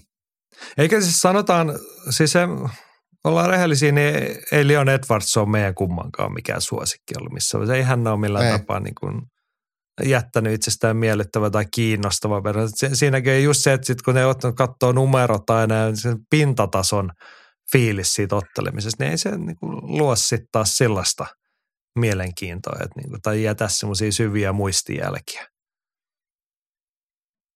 Mutta mut, mä en tiedä. No niin, tämä oli vaan tällaista pohdintaa. Nyt me mennään totuuden hetkeen, Jaakko. Viisi erää välisarjan mestaruudesta. Kummottis käy? Leon Edwards voittaa pisteellä. Pisteillä. Joo. Tai lopussa voi ehkä tyrmääkin, mutta, mutta, mutta aika strateginen matsi Edwardsin puolelta varmasti. Okei, no jos nyt ollaan, annetaan olla ihan rehellisesti edes yritetä niin kuin sivuuttaa niitä fiilisseikkoja, niin jos saisit toivoa, niin miten tämä matsi päättyy? Mm, tyrmäys ekas eräs. Oikein rajusti. Niin. ja siis, että Covington tyrmää. Niin. Joo, joo, just näin päin. Just näin. niin. No tässä suhteessa mä olen, niin ehkä se on tässä nyt jo viimeisen 45 minuutin aikaa vähän kuultanut läpi, että mitä me ehkä toivomme, mitä me ohuesti symppaa. Mutta kyllä me niin ollaan rehellisiä. Kyllä me sen verran tykätään Leon Edwards. Hän on eurooppalainen, hän on britti. Kyllä me Mm. aina niin EU-lippuun, no eikö emme voida EU-lippuun nyt heiluttaa tässä, sori.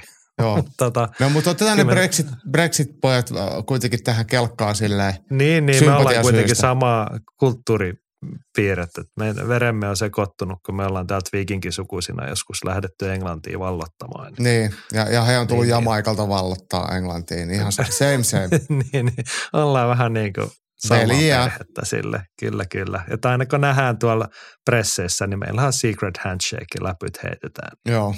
Joo, no, mutta joo, jos sais toivoa, niin kyllä mä siis jotenkin soisin Leon Edwardsille hänen kehityskautensa hieno, niin tähän tarinaan sopisi nyt se, että niinku, että ihan oikeasti pistäisi näyttävän lopetusvoiton. Mutta kai tässä niinku, joo, kaikki todennäköisyydet on nyt sen viiden erän puolella. Kävi niinku mihin suuntaan tahansa, niin viisi erää tässä, niinku, se on varmaan semmoinen kaikkein todennäköisin läht- tai lopputulema. Kyllä, kyllä. Covingtonin tyrmäys tai Covingtonin lopetus niin ei, ei vaikuta hirveän realistiselle. Se vaatii no, sitten jonkinlaista onnistumista tai No epäonnistumista. sä arvioit, arvioit, että Edwards voittaa viiden erän jälkeen, niin minkä tyyppinen matsi silloin on? Että onko se samanlainen kuin Usmania vastaan, että Joo. painihetket jää lyhyiksi ja sitten Edwards pystyy kontrolloimaan se on, isossa joo, tilassa sitä Se- häkkiä. joo, ja sitten pystyy ottaa ne tar- tärkeät osumat, että et tekee niitä, mitkä, mitkä tuomarit näkee, että ei, ei ole pelkkää halaamista, vaan semmoisia suorituksia, mitkä, mitkä aiheuttaa sitten vahinkoa. Niin, siis olla, tässä on nyt moneen kertaan viitattu se, että hän ei niin kuin tee hirveän isolla frekvenssillä niitä asioita, poimi niitä osumia ihan valtavan paljon, mutta kyllä niitä taisi toista sataa vaikka Usmaniin vastaan viiteen erään olla, niin kyllä siinä joka erään mahtui sellaisia hetkiä, että oho, että nyt kolahti kunnolla. Mm. Ja, ja sit plus hei- sitten se perustekeminen, ne niinku etäisyydet, ne potkut ja ne kyynärpäät ja sellaiset, niin ja hy, hyvä jabin käyttö vaikkapa, niin, niin, niin. Jos otetaan Mä tuohon vielä, tohon vielä se huomio, minkä unohdin tuossa sanoa aiemmin, että kun Covington tulee ihan eri lailla eteenpäin kuin Usman. Covingtonhan tulee aika vauhikkaasti, niin myös Mm. mm. siinä ne semmoiset niin nokkakolariosumat, niin, niin vaikka, vaikka Leon Edwards ei hae mitään tyrmäysosumia tai yritä vetää mitään ihan megapommeja ja pusui. Mutta jos toinen juoksee pää edellä siihen, niin, niin se voi ollakin kevyempikin osuma, voi olla vähän kovempi. Että siellä voi Joo. olla pahoikin tälleen. Joo, mutta mä odotan myös viiserästä. Mielessä on nyt se Leon Edwardsin edellinen tittelin puolustus vielä tiukempi matsi. Usmanhan pisti aika tiukille loppujen lopuksi. Mm. Se oli tasainen matsi, tasaisia eriä. Kyllä. Niin voidaan mennä aika pienillä marginaaleilla. Ja samaan aikaan tässä toivomme isoa marginaalia hallitsevaan mestarin suuntaan, eikö vaan? Joo, tämä oli hyvin sanottu. Hyvä tiivistys. No niin. UFC 296 tarjoaa Vegasissa kaikenlaista muutakin. Mennäänkö ennen meidän tärppejä, luetaan noin muiden ihmisten nostot tästä esiin. Täällä on nimiä, jotka ovat herättäneet tuntoja. Sopii hyvin. Joo, kaikkein eniten olisi tuntoja tai herätti tuntoja meidän monesti kehumamme Jan Machado Gary, jonka hän on kaiken näköisistä. Mä oon koittanut hänenkin juttuja vähän välttää, mutta olen jotenkuten perillä, että kaiken näköistä somesotkua ja huutelua on ollut suuntaan ja toiseen ja siinä on vaimo ollut osallisena ja vaimo on saanut osansa ja muuta, mutta nyt kävi niin kuin Lasse tuossa totti, että Jan Gary sairastui flunssaan ja flunssaa jostain syystä pistetty lainausmerkkeihin. Mm. Niin. Joo, ei tarvi se se, oikeasti- sitä enempää. Ei ollut Niin. pressissä ja, ja parantaa, keuhko kuuma vissiin oli se niin kuin virallinen syy. Ei haittaa yhtään, ei jaksa kuunnella. Hänen vastustajansa, No ei, se entinen tiimikaveri Vicente Luke, niin, niin hän otti asian ihan sille asialle. Se toivotti vaan pikasta paranemista. Ja hän ei, mi- Lukeahan ei mitenkään tarttunut näihin Ian Garin mihinkään lässytyksiin. Niin, niin hän hoisi kyllä tyylikkäästi koko homma. Ja hänelle Eikö ei nyt löydy ollut- tällä va- varoajalla paikkaa, että hän, hän jää vekekortilta. Niin, eikö tässä ollut jotain semmoista taustaa, että oli Jan Gary oli jotain niin kuin suht ikävää sanonut Vicente Lukeesta ilmeisesti vielä sitten siellä, olisiko jopa reeniympäristössä oli jotain semmoisia skismoja ollut. Et nythän, siis Ian Garin, jos nyt kerrataan se tarina, niin hän on sieltä Irlannista, häneltä heitettiin sieltä yhdeltä salilta pois.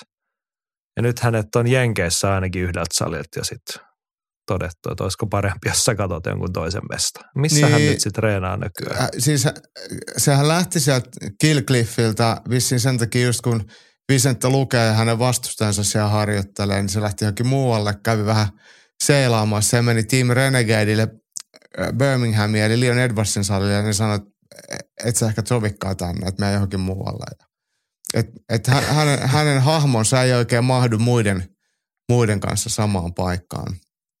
Niin, tota, Hänen vaimon tarvisi nyt joku kotisali sisusta, että voisi siellä reenata ja sinne sitten kutsuu väkeä. Niin, ja kyllähän tota Ian Garin kä- käytöshän on, ei kaikkea voi pistää sitten vaimon piikkiin, että, että hän varmasti on sitten ei, mutta on vaimo osansa ollut, tähän. mutta, niin, mutta, mutta kyllä nyt jokainen on kuitenkin vastuussa omista teoistaan myöskin, että On, on, mutta et vaimo on niinku kaivannut sitä kuoppaa ihan omilla jutuillaan. Sen verran Toki. nyt tullut seurattua sitä. Mutta kyllä mua olisi kiinnostanut tämä nähdä ihan vaan sen, taas tällainenkin asia saatu pakettiin. Ja niin kuin Vicente Luke olisi ollut ihan hyvä steppi Jan Gärille noin niin kuin urheilullisesti, kun sitäkin ollaan vähän jo mietitty, että saisiko sille jotain kovempaa ukkoa vastaan. Lukeahan on näitä harvinaisia ottelijoita, jotka aivovammasta on parantunut ja päässyt ottelemaan. Niin, ehkä hänetkin on leikattu sitten. Mm. että tuossa huonoksi mennyt osa sieltä pois. Niin. Joo. Sitten toinen hahmo, joka aina esiintyessään puhuttaa ja tälläkin kertaa, Henkka linja, että se on muuten niin, että no, tässä on kaksi sellaista hahmoa. Henkka että se on muuten niin, että Tony Ferguson voittaa Beatles Boy Bimblettin, sillä eihän Ferguson voi hävitä, kun on reenannut matsiin itse David Cockinsin kanssa. Voi tulla aika hullu matsi tästä. Jimi toteaa, että tässä matsissa ei ole voittajia. Mm. Joo, ja sitten olennainen kysymys vielä ottaa, että huomaako kukaan, että pädi on pressissä vai skipataanko Ian Gäriä niin paljon, että toiseksi paskin skipataan täysin? Pystyykö Ferguson tekemään ennen matsia kneeslidit, kuten aina, pois lukien viime kerta, onko jo liian romuna vai uusi mies Gogginsin Hell Weekiltä? Tiesitkö sä tämmöisen David Gogginsin?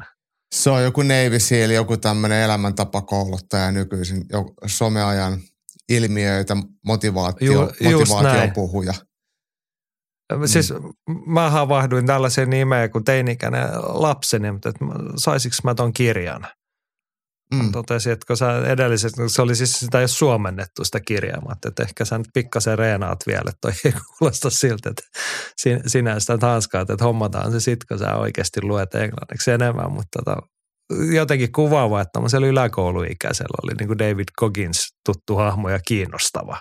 Mm. Tollainen, että tota, mä ajattelin, että okei, täytyy munkin varmaan sitten perehtyä, että mikä mies. Mutta siis Tony Ferguson on käynyt David Kokin, sehän vetää jotain tämmöisiä mm. tee itsestäsi paras versio tyyppisiä. Ja sitten varmaan jotain Navy Seal treeniohjelmaa siihen päälle. Joo. Kuulostaa ihan hyvältä Toni Ferguson, jotka silloin vähän ollut niinku skarpattavaa noissa jutuissa viime aikoina. Mutta mä en tiedä, että onko mistään millään semmoista isoa muuttavaa merkitystä Toni Fergusonille myöskään negatiivisesti. Että jos, jos hänellä on oikeasti ollut tuossa kivaa, niin ei, ei sitä ainakaan haittaa ole. Mä, mä luulen, että sieltä tulee ihan, ihan asiallinen Toni Ferguson ja se on ollut kiva, että Paddy Pimblet, josta on muuten tulos kaksosten isä, niin, niin saa tuommoisen nimekkään vastustajan, mutta kuitenkin siinä kohtaa hänen nimekkäämmän vastustajan uraa, kun alkaa olla parhaat mehut syötynyt. Nyt Pimblet pääsee sitten pehmeällä laskulla kokeilemaan, miten se, mille se otteleminen nyt maistuu. Mutta niin siis jos tämä hän ei on ollut pienessä niin roolissa sit... tämän otteluviikon aikana, että ei häntä ole hirveästi mediassa näkynyt, että et, et siellä on ollut kuitenkin suositumpiakin ottelijoita. Niin, mutta tota, Toni Ferguson on hävinnyt kuusi viimeistä UFC-ottelua. Mm. Hän, hän ei ole vieläkään niin kuin hädetty eläkkeelle sieltä. Mä, veikkaan, että ainoa syy on se, että Dana White ja kaverit tietää, että jos Toni Ferguson tarpeeksi hullu, niin se myy niin kuin lippuja ja jotain jossain muualla, jos me ei pidetä sitä. Mutta siis hän on viimeksi voittanut Donald Cerrone vuonna 2019, niin eihän tässä ole niin kuin ihan hirveästi, ei ole mielenkiintoa. Ei, ei se silleen ole, mutta kyllä kyllä toi Paddy Pimblet on kuitenkin aika huono ollut ainakin tähän asti. Että Pimbletinkin pitäisi pystyä merkittävästi parempaan, mutta ilmeisesti Pimblet on ottanut uransa siinä mielessä nyt pikkuhiljaa tosissaan, että se semmoinen Chris Griffin tyylinen lihominen niin ei ole ollut sitten enää agendalla, että hän on pystynyt pistämään itsensä urheilullisesti sellaiseen kuntoon, että tämä kevyt sarja tulee vähän iisimmin ja sitten kaikki paukut teemme pelkästään siihen painonvetoon, mutta ei, ei mulla ole myöskään vielä mitään isoa odotusta Paddy Pimbletistä. Katsotaan, mitä tapahtuu, mutta ihan, tämä on semmoinen ottelupari, mikä ei, ei hetkauta mua niin kuin negatiivisesti ainakaan. Niin, mutta ei, ei myöskään kyllä innosta, jos rehellisiä ollaan. No ei, ei mutta kyllä jos miettisi, että sit siellä olisi Paddy Pimblettiä vastaan joku Armand Sarukian, niin kyllä se sitten olisi vähän eri, erilainen se meininki. Niin. No joo, mutta Pädi voittaa noin niin kuin lähtökohtaisesti tämän matsin. Ei kun Ferguson voittaa. Niin, että sä oot samaa mieltä kuin Henkka. Joo, Ferguson voittaa, koska David Goggins, joka tulee se kulmaan. Onko Goggins mikä... tulossa hänen kulmaan? On, on. Ajattelin, mikä julkisuustemppu taas UFCn kannalta. Ei, kyllä niitä kannattaa Ferguson pitää, kun saadaan tälleen otsikoita. Niin. Totta. No niin, nyt kaikki ottaa seurataan David Coggins, jos et ole vielä. Ja sitten te voitte parantaa omaa elämää ja tehdä sotureita itsestänne Toni Fergusonin hengessä. Et Joo, tuollaista on tarjolla.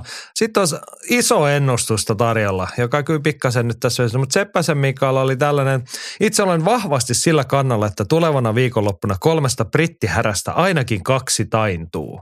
No Gary, ihan Gary siitä nyt tästä kyydistä jo putosi ja hyyty. Mutta nämä kaksi muuta. Seppänen analysoi näin. Kolbin ylimielisyys ja raju henkinen ja fyysinen prässi saa Edwardsin sekaisin ja mestari vaihtuu. Ja vaikka El Kukui ei enää ole entisensä, joutuu Pädin leuka uransa kovimpaan testiin ja luulen, että noutaja tulee. Fergusonin perustaso on kaikesta huolimatta sen verran korkealla ja Pimplet ottaa aina osumaa sen verran, että nyt ei Pädillä riitä. Asiantuntijoiden paperissa kaikki kolme brittiä ovat selkeähköä ennakkosuosikkeja, mutta itseen voittokulkuun usko. Uskotaanko me nyt tuohon Tony Fergusonin perustasoon sen verran hyvä, että se riittää? On se ainakin parempi kuin Jared Gordonilla, joka voitti periaatteessa Paddy Wimbledin viimeksi. Et kyllä mä ymmärrän, Totta. siis nämä, se, se, Seppäsen Mikan pointit on ihan, ihan silleen niin kuin ok. Et, et ei näitä voi sanoa, että nämä täysin epärealistisia – Et itse veikkaan tosiaan, että Leon Edwards voittaa, mutta mut mä veikkaan myös, että Tony Ferguson voittaa. Okei. Okay. No mutta sittenhän me ollaan aika lailla Seppelin, jos tuossa on kaksi jäljellä, niin noista sitten toisen Mm. pitäisi ennustuksen mukaan hävitä ainakin. Joo. Mielenkiintoista, mielenkiintoista. Joo. Sitten oli vielä tämmöinen huomio. Korhosen ajatteli, että kukaan ei hypetä illan teknisesti kovinta ottelua Pantoja vastaan Royal. Viihdyttävä matsi ja täynnä tek- teknillistä pyörämyrskyä ilman kippiä iskuissa. Pantoja vie, mutta Roivalin junassa ollut, niin sille pieni panos rahaa. No Jimillä taisi olla pieni huomio tuossa, mutta teitä aika rauhassa jätkät varmaan valmistautua tähän matsiin. Et Kärpäsärän pressissäkin voi luultavasti mestaruusostelu. niin, joo, siis toi jäi tuossa sanomatta. Illan toinen pääottelu ja Kärpässaaren mestaruuspelissä ja pressissä saa luultavasti jätkät juoda limppaa siinä ihan rauhassa katsella, että mitä noin mesoo tässä ympärillä. Mm. Oikein mielenkiintoinen ottelupari ja hyviä ottelijoita molemmat. Ja dikkaan oikeastaan molemmista. Nämähän on kertaalleen kohdennut, milloin se nyt oli 21 elokuussa. Niin silloin takakuristuksella voitti nykyinen mestari Alexander Pantoja. ja nyt Roival hakee sitten uusinnassa voittoa, mutta takuu varmasti vauhdikkaat viisi erää. Tämä on semmoinen ottelupari, missä mun mielestä voi tapahtua ihan mitä tahansa. Että se voi päättyä lopetuksella, se voi päättyä tyrmäykseen, se voi olla ihan hullunmylly edestakas erästä erää täy, täyden ajan. Et, et, todennäköisesti ehkä pääkortin kilpailullisin ottelu. Ja Joo. viihdyttävimmästä päästä siinä mielessä. Joo, ja tässä tullaan siihen vanhaan puheen, mitä me ollaan aikaisemmin, tämä miesten kärpässarja, niin siellä on hyviä ukkoja, mutta ei yhtään niin selkeästi hyvät mestaruus. Se saattaa ihan hyvin vaihtua. Jos Mm. ei tässä matsissa, niin seuraavassa. Ja siis Pantojahan mestaruuden kesällä hommassa voitti hajaäänituomiolla Brandon Morenon. Kyllä, kyllä. Niin, niin. Mutta täällä on ukot voittaa ja häviää ristiin näitä matseja, mutta tota, kyllä tässä on paljon kiinnostusta. Ja sitten kun puhutaan, että kärpäsarjassa ei, ole vaikka, ei niin paljon tyrmäyksiä, mutta kyllä siellä on niin paljon sitä tekemisen intensiteettiä, että, että vaikka ei yhden lyönnin tyrmäyksiä ehkä tule niin paljon, niin tulee kuitenkin lopetuksia, tulee TK-tuomioita ja vauhdikkaita matseja. Ennen kaikkea tämä tosiaan on kilpailullinen painoluokka, että siellä on top 10 on kyllä hurja taso. Niin. Mielenkiintoista. Mutta aika rauhassa on äijät tosiaan saanut olla. Kyllä tässä Mm. mm. muut vielä. Mä mietin, niin kuin pressithän on vielä, niin kuin, että ei se vielä ole ollut se iso julkinen pressi, niin sehän vielä laitetaan luultavasti niin, että nämä äijät istuu siinä vielä niin kuin keskellä ja sitten on niin noi riitapukarit laitettu heidän ulkopuolelle ja sinne, että nämä saa istua kun tennismatsissa kääntää päätään siinä oikealta vasemmalle ihmetellä, että mitä täällä tapahtuu ja sitten siellä on varmaan joku prassi paikalla, joka kysyy niin sympatiakysymyksen kerran siitä. Niin kuin, no mitäs teidän matsi? Joo. Nyt ihan turhaan tullut. Mutta toi oli muuten mielenkiintoinen toi Atten nosto aikaisemmin niin kuin pressijutuista, että niin kuin Pädihän on yleensä niin kuin Euroopassa ja kotikentällä hän on ollut se suuri stara, niin jääkö Pädikin vähän sivusta katsoa rooli, että ellei niin kuin Fergusonin kanssa saatu jotain hassua, mutta et, kyllä noin niin kuin isommat tähdet nyt varmaan saa niin kuin isommat otsikotkin ja suuremman lässytystila. Joo, näin se varmaan on. Joo, no ei, se on tommonen sivuosuma, seuratkaa, seuraatte itse, en ajatellut pressiäkään katsoa. Jotenkin. Ehkä mä varovasti silmäilen otsikoita sitten sen jälkeen, että oliko siellä nyt jotain, mitä pitäisi tietää. Mutta hei, meidän tärpit on vielä ottamatta. Sulla oli pari nostoa. Anna tulla. No tietenkin mä otan pääkortilta samaa painoluokkaa kuin mestaruusottelu tai pääottelu.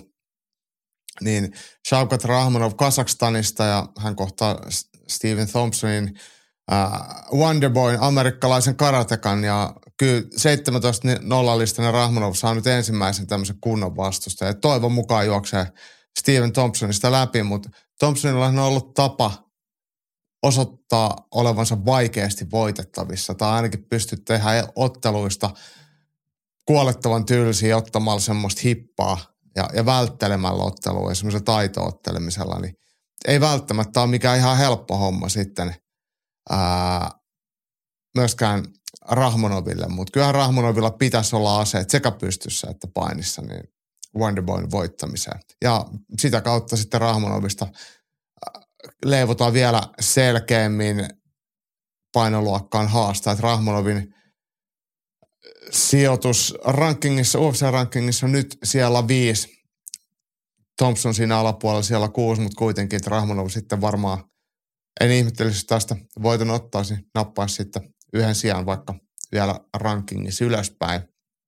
Mä veikkaan, että tämä on semmoinen matsi, että kaikki kollegat samassa painolkassa toivoo, että Thompson voittaa. Että Niin. meidän, koska ketään ei halua tällä Rahmonovi vastaan, koska se on ihan helvetin vaikea, että sitten niin kuin ketään ei sitten kuitenkaan kiinnosta. Mm, Mutta siinä hyvin vaiheessa, että sanottu. kun sä nä- näytät huonolta, kun häviät sille, niin sitten tulee sanomista siitä. Mutta tota. Kyllä. Mm, toinen ottelupari mulla on tuolta ihan esiotteluista. Tosi tasaväkinen ja kilpailullinen raskansarjan ottelu, missä Slovaki Martin Budai kohtaa Shamil Gasievin Bahrainista. Ja Shamil Gasiev on näitä Dagestaneja, jotka Bahrainin prinssi on sitten ottanut ensin amatöörijoukkueeseen ja nyt sitten ammattilaiseksi. Ja Gasiev on 11-0 listan ja tosiaan Budai 13-1. Mm, Siis Budallahan, yritätkö sä nyt väittää, että niinku Bahrainissa ei tota Gasievin suku ole niinku luontaisesti, että he on jotenkin tullut sinne. se on jo, se on, se on tota, vaeltanut sit sinne parempien asuinolojen perässä. Niin. Mutta mut tosiaan Budai, slovakiottelija, joka Oktagonissa on, on tehnyt uraa, niin tuli Contenderista ö, 2021, nappasi voitoja ja sopimuksia ja siitä sitten ehtinyt sen jälkeen ottaa neljä voittoa jo UFCssä. Ja Gansiev mun mielestä tuli Contenderista myöskin, kyllä, mutta se oli viime kesä, ei vaan 2023 ää, Joo. kesällä. Niin, eli nyt, nyt elokuussa ja, ja syyskuussa anteeksi, ja nyt sitten UFC-debyytti. Ja silleen ihan hyvin pohjustettu hänen uranostetta, että hän on helmikuussa otellut Breivissä Darko Stosicia vastaan, joka on kuitenkin ex-UFC-nimi. Mm. Että niin kuin, kyllä sieltä tappioton, tappioton Bahrainin ylpeys nyt sitten kannattaa tosissaan ottaa. Oliko tämä niin, hän, onko hän ihan niin kuin maailmanmestari? Muistaakseni Ei. on, ja sitten se on hävinnyt sitten seuraavan vuonna toiselle Dagestanille, joka on edustanut sitten Mm. Venäjää. Vähän epäreilua tuommoinen. Mm. Joutuu ottelemaan toista Dagestanit kestä, keskenään. Ekalla kerralla voitti toinen ja tokalla kerralla toinen, että ne on ehkä heittänyt sitten kruunaa ja klaavaa. Joo, mutta hei Martin Buda tosiaan hiukan vaivihka. Neljä matsia OSS, neljä voittoa. Mm. Mm. hyviä esityksiä. Mitä sä odotat tästä matsista? Tasasta. Tosi tasasta. Okay. Ja, ja jotenkin tässä on vähän semmoinen haisu, että, että kun Gansiev tulee ekan UFC-otteluunsa ja pääsee ekaa kertaa sitten Las Vegasin valoihin, koska mun mielestä hän ei silloin vielä otellut amatöörinä, kun Vegasissa oli tämän kilpailuita, niin, niin se voi olla, että, että hänelläkin on pientä semmoista käynnistelyvaikeutta. Ei voi sanoa vaikeutta, mutta ottaa varman päälle. Mut, mutta tota, laadukkaita ottelijoita he molemmat. Et, et mielen, mielenkiintoinen, tasainen. En osaa edes veikkaa, että kumpi voittaa, mutta totta kai me eurooppalaiset, eurooppalaisten puolella aina ollaan. Niin. Ei olla bahrainilaisten puolella, ollaan eurooppalaisten puolella. Selvä. Mm. Tuohon oli pari kommenttiakin tuohon sun ekaan tärppiin. Seppänen toteaa, että toivotaan, että Rahmano vastaan Thompson ei mene väkisin makaluksi, vaan nähtäisiin actionia myös pystyssä. No, olisihan sehän kiinnostavaa, mutta tota, en mä tiedä, onko Steven Thompson kiinnostunut tuollaisesta action-tyyppisestä ottelemisesta. Ei. Joo, J- Jimmy on ehkä selkeä sanaisempi, että 29-vuotias Rahmonov vastaa 40-vuotias Thompson. Rahmonov hakkaa pystyssä, hakkaa matossa, hakkaa ilmassa, hakkaa maassa, Onko toi, jne.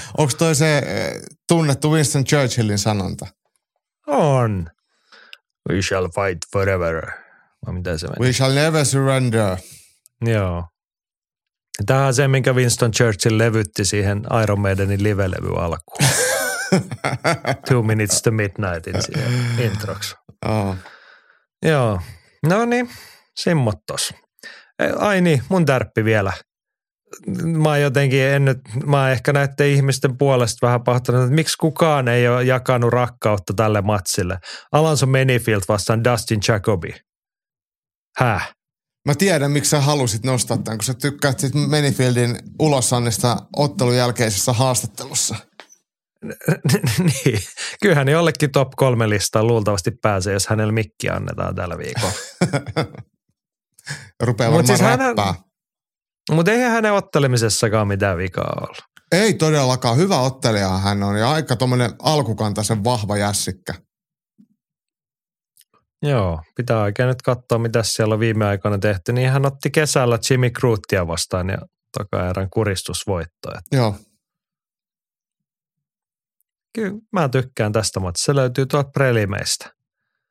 Ja sitten silleen, nyt kun aina tulee joskus sanoa, että kyllä matchmakerit osaa hommansa, niin prelimien päämatsina Joe Emmett vastaan Bryce Mitchell, niin kyllä siinä luultavasti on ihan niin kuin, ainakin viihdettä tarjolla.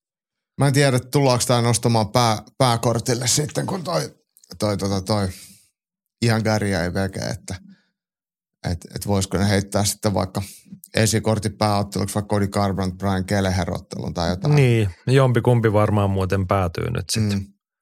pääkortille. Joo, joo. Meinaat, että ei oteta tuot Randy Brown vastaan Muslim Salikovia pääkortille. Ei, mutta eikö Muslim Salikov ole King of Kung Fu, niin kyllähän se voisi ihan hyvin olla. niin. No niin, mutta tota, kaikenlaista jännää ja mielenkiintoista tapahtuu. UFC 296, kaksi titteliottelua, vaikka nyt suuresti pu- vähän me ehkä oltiin epäreilu, että jos me puhuttiin puolitoista minuuttia siitä Pantoja ja Roival pikkuukkojen rähinästä, joka on laadukas matsi, mutta sitten illan pääotteluna miesten välisarjan mestaruus Leon Edwards vastaan Colby Covington. Tällaista tarjolla lauantai sunnuntai välisenä yönä Las Vegasista ja hommahan toimii kuluttajan silmin niin, että sunnuntai puolella kello 01 lähtee Fight Passilla pitkät prelimit, neljä tuntia varattu niihin. Toi ehkä vähän lyhenee nyt, kun yksi matsi siitä jo on pudonnut, mutta tota, pitkä ottelukortti ja viideltä sunnuntai-aamun puolella Viaplaylla UFC 296 pääkortti. Ei huono. Ei huono, kelpaa. Taas aika- pikkujouluista pääsee suoraan katsoa pääkorttia sitten. Niin, tai jos on niin kuin silleen, että miettii, että millä tekosyillä voisi olla menemättä pikkujouluihin, niin kyllähän niitä riittää, koska tuon kamppailuviikonloppu voi aloittaa esimerkiksi jo perjantai-lauantai välisenä yönä 4.30 UFC Fight Pass. Siellä on täällä Cage Warriors ja San Diegosta. Siellä oli Wilson Heissiä ja muuta ja sitten näitä heidän Amerikan nimiä. Et sieltä ehkä kannattaa, jos kiinnostaa tulevaisuuden UFC-nimet, niin mä veikkaan, että sieltä näistä näistä, näistä San Diego soteltavista Cage Warriorsin äh, Amerikan illoistakin alkaa pikkuhiljaa valua sitä väkeä isoista ovista sisään. Itse asiassa unohdit tuosta perjantai-illasta sen Ranskassa järjestettävän Ares-tapahtuma, No joka mä- alkaa jo kasilta. No niin, joo. Ja sehän oli siis, mistä sitä sai katsottua? Siis Fight Pass, sieltä sama kuin Cage Warriors. Niinpä olikin Ares, Fighting Champion. Siellä on sun vanha ystäväs Axel Sola, Joo, ranskalaisottelija, että Areksin mestaruudesta ei huomannut pyytää sua kulmaansa niin kuin IMAF-kisoissa silloin joskus. Joo ei, mutta, mutta tota, mä luulen, että hän, hän kyllä pärjää ihan hyvin ja hänelläkin on ihan hyvä vastustaja. Venäläislähtöinen Turpal Jonosov, joka on, on MMA-faktori-ottelijoita. Niin, niin, niin. 5-5 minuutin erää kevytsarjan mestaruudesta.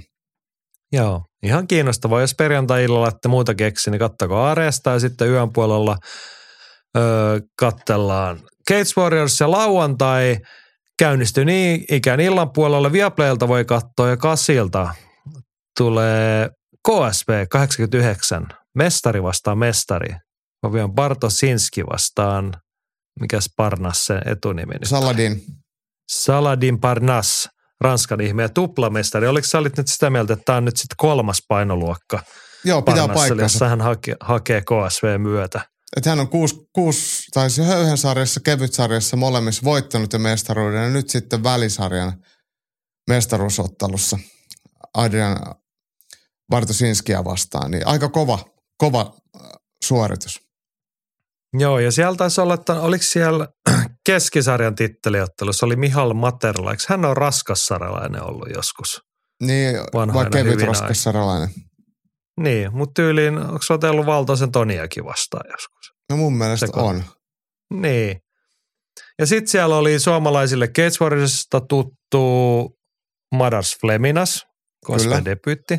Kilpailu kiristyy, koska nämä niin kuin Cage Warriorskin joutuu kohta maksamaan parempia liksoja, kun niiltä riistetään jo tällaisiakin jätkiä niin kuin Octagon ja KSV tunkee isommille markkinoille. Ja sitten siellä oli ihan vaan tälleen perus KSV-laatuinen se Smartsin Held, entinen UFC-ottelija. Erittäin laadukas, alempien painoluokkien mies. Mä nyt vielä varmistin tästä Materlaa, niin Materla on voittanut Miika Mehmetin, mutta mut ei, ei mun mielestä otellut Toni Valtosta vastaan. Okei. Okay. No tuli sekoitettua sitten johonkin toiseen. Mutta kuitenkin lauantai-iltana kasilta Viaplaylla KSVtä takuu varmaan viihdettä, sen lupaamme tälläkin kertaa. Mitäs muuta oli? Masa ehdotti tällaista puheenaiheet kuin Ice Cage. Joo. Sä oot innoissaan, koska sä pääset kamppaluurheilutapahtumaan paikan päälle. Haluatko kertoa asiasta? Max Hynninen, entinen vapaaottelija, nykyinen TikTokkaaja tai mit, mitä ikinä Max tekeekään, niin järjestää oman otteluilla ja siellä sitten on vähän va- vapaaottelu ja sitten jotain, jotain höpölöpöä sitten seassa – Olihan siellä nyrkkeilymatsiikin, siis jotain niin kuin semmoisia ihan suht oikeat nyrkkeilyt. Okay. Sitten sit oli jotain, jotain muuta nyrkkeilyä. Ää, mä en tiedä, että onko se niin virallisia nyrkkeilyotteluita, onko se ihan nyrkkeilyliiton sääntöjen mukaisen, vai onko jotain näitä hupiotteluita, en, en osaa vastaa. Mutta mut se on mun mielestä tärkeää, että siellä on muutama, muutamasti ihan oikea vapaa-ottelu, mutta ihan kilpailullinen ja, ja tota, ää, toi 84 Elmeri Suominen kohtaa Badu Faali, niin se on ihan, ihan validi kama. Molemmathan oli SMissä,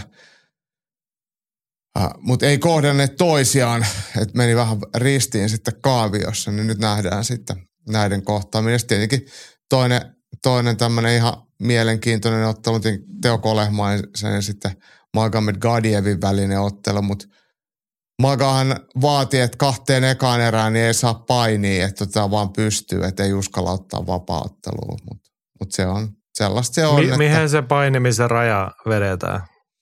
Ei, ei saa painia matossa, että tämä, tämä on tällaista. Niin se ei saa kaataa. Ei kun saa kaataa, mutta ei saa painia matossa. Kyllähän tainurkkeilussakin saa kaataa, mutta ei, ei niin, niin mutta et saako tota, Teo Kolemainen tehdä sen juoksee sylille, nostaa ilmaa ja heittää mattoa ja pistää jätkän nousee uudestaan sieltä? Saa, saa. Saa, ei siinä Niin, niin mä ajattelin, että eikö vapaa nyt kannattaisi ihan vittuilun vuoksi tehdä. No, että niin kuin eka kolme minuuttia myllytät niin, kaadat jätkän niin. joka kerta. Mutta on siis tää on tätä, tää, Nämä on mun mielestä niinku ihan vitun typerää, että et en, en mä tällaisesta tykkää yhtään. Että pitää keksiä jotain sääntöjä. Että et, että jos sä haluat otella vapaaottelu, siinä on painoluokat, sä otat oman painosi vastaan ja vapaaottelusäännöillä. Mutta tämä on puhujat puhujat, sit urheilijat urheilee ja tämä on, tää on jotenkin. No, mut, niin, Mä saan itse näistä näppöleitä. Urheilijat mut urheilee. Sä oot menossa teon kulmaan. Joo, ja Badun kulmaan varmaan sitten tietenkin kanssa, että kun siellä ollaan, niin, niin, niin totta kai. Mutta mut, mut kyllä mä tykkään siis vapaaottelusta ja mä tykkään nyrkkeilystä ja mä tykkään tainyrkkeilystä, mutta mä en tykkää mistään pelleotteluista eikä mistään paskajärjestelyistä. Et, et, et urheilu urheiluna ja sitten jos joku haluaa jossain myrtsiasemalla myllyttää, niin se on mulle ihan sama, mutta ei niitä tarvitse sitten niinku sotkea keskenään. No mutta nyt myllytetään Keravalla ahjolla. Siellä muistatteko me, että paikan päälle, että Rane on kingi. Joo, mä en tiedä, mä en tiedä Rane sen. kortilla. Ei ainakaan nyt voi olla tulee yllätysnimenä, mutta muistat siitä, kun Keravan asemalta hyppäät lähijunasta, kun lähdet kävelemään, niin muistat potkii seiniin näyttävästi muutaman kerran. Otat Joo. sen niin kuin henkilökohtaisen kunnioitu, kunnioituksen itsellesi. Totta kai. Mutta joo, siis Ice Cage Fighting lauantaina kello 17 ymmärtääkseni alkaa. Keravalle joo. otetaan yleisöäkin paikan päälle sinne ahjolle. Mutta ei häkki sieltä selvinnyt, mutta kai heille joku striimi sitten vaikka YouTubeen. Niin voisi kuvitella. En, en, en mä tiedä yhtään. En, en no se vastata. varmaan selviää. Mua kiinnostaa tosiaan sen verran, että kun tässä on noita ennakkopuheita ollut Kolehmaisen ja Magajevin välillä, että kyllä mä sitten lupaan, että mä katsoin jonkun niin kuin somevideo, että kummottisi kävi sitten loppujen mm. lopuksi. Mutta tota. Ei tämä nyt ehkä, mutta kiva, kun ihmiset järjestää kamppailuurheille. On tässä niinku, tästä on vaikea tästä Hynnisen systeemistä nyt ihan päästä kartalle, että ollaanko tässä nyt tekemässä niin kuin semmoista somevetosta juttua vai ollaanko tässä tekossa ihan niin kuin oikeaa kamppailuurheilu or, niin kuin organisaatiota, promootiota, ei ne tietenkään poissulkevia asioita. mm. keskenään, mutta tota, vähän nyt mielenkiintoista. Sä ehkä kerrot sit, mitä siellä oli tarjolla. Mä luulen, että mä hoidan hommat sen, mitä pitää ja sitten mä tuun himaan rapsuttelemaan koiriin mahdollisimman pikaisesti. Niin, ja jos pitää, niin Jaakkohan on käytettävissä matseihin, että jos tarvitaan tämmöinen joku somepersona-matsi siihen, niin ei ole painoluokallakaan niin, eikö se niin ollut? Niin, ja pitää ottaa varmaan siis hammassuojat mukaan. Niin, no eikö ne kannata aina olla? Niin on ne, aina, siis ne, on muutenkin, jo, ne on muutenkin aina päällä ja luotiliivit nykyisin. Ainakin Keravalle mennessä. Mm. Joo. No niin, olkaa varovaisia siellä Keravalla. Lauantai-iltana ahjolla.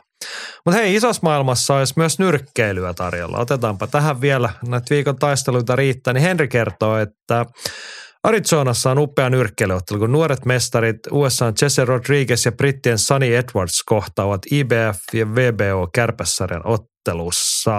Rodriguez on 18-0, Edwards 20-0.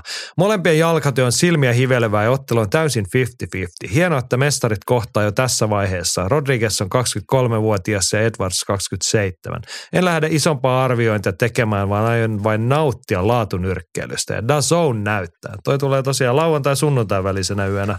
Kolmelta alkaa tuommoinen. Ennen UFC pääkortti. No ei kyllä, päällekkäin se menee sen pääkortin kanssa, Joo. mutta tota, mitä sanot? Rodriguez vasta Edwards. Kelpaa.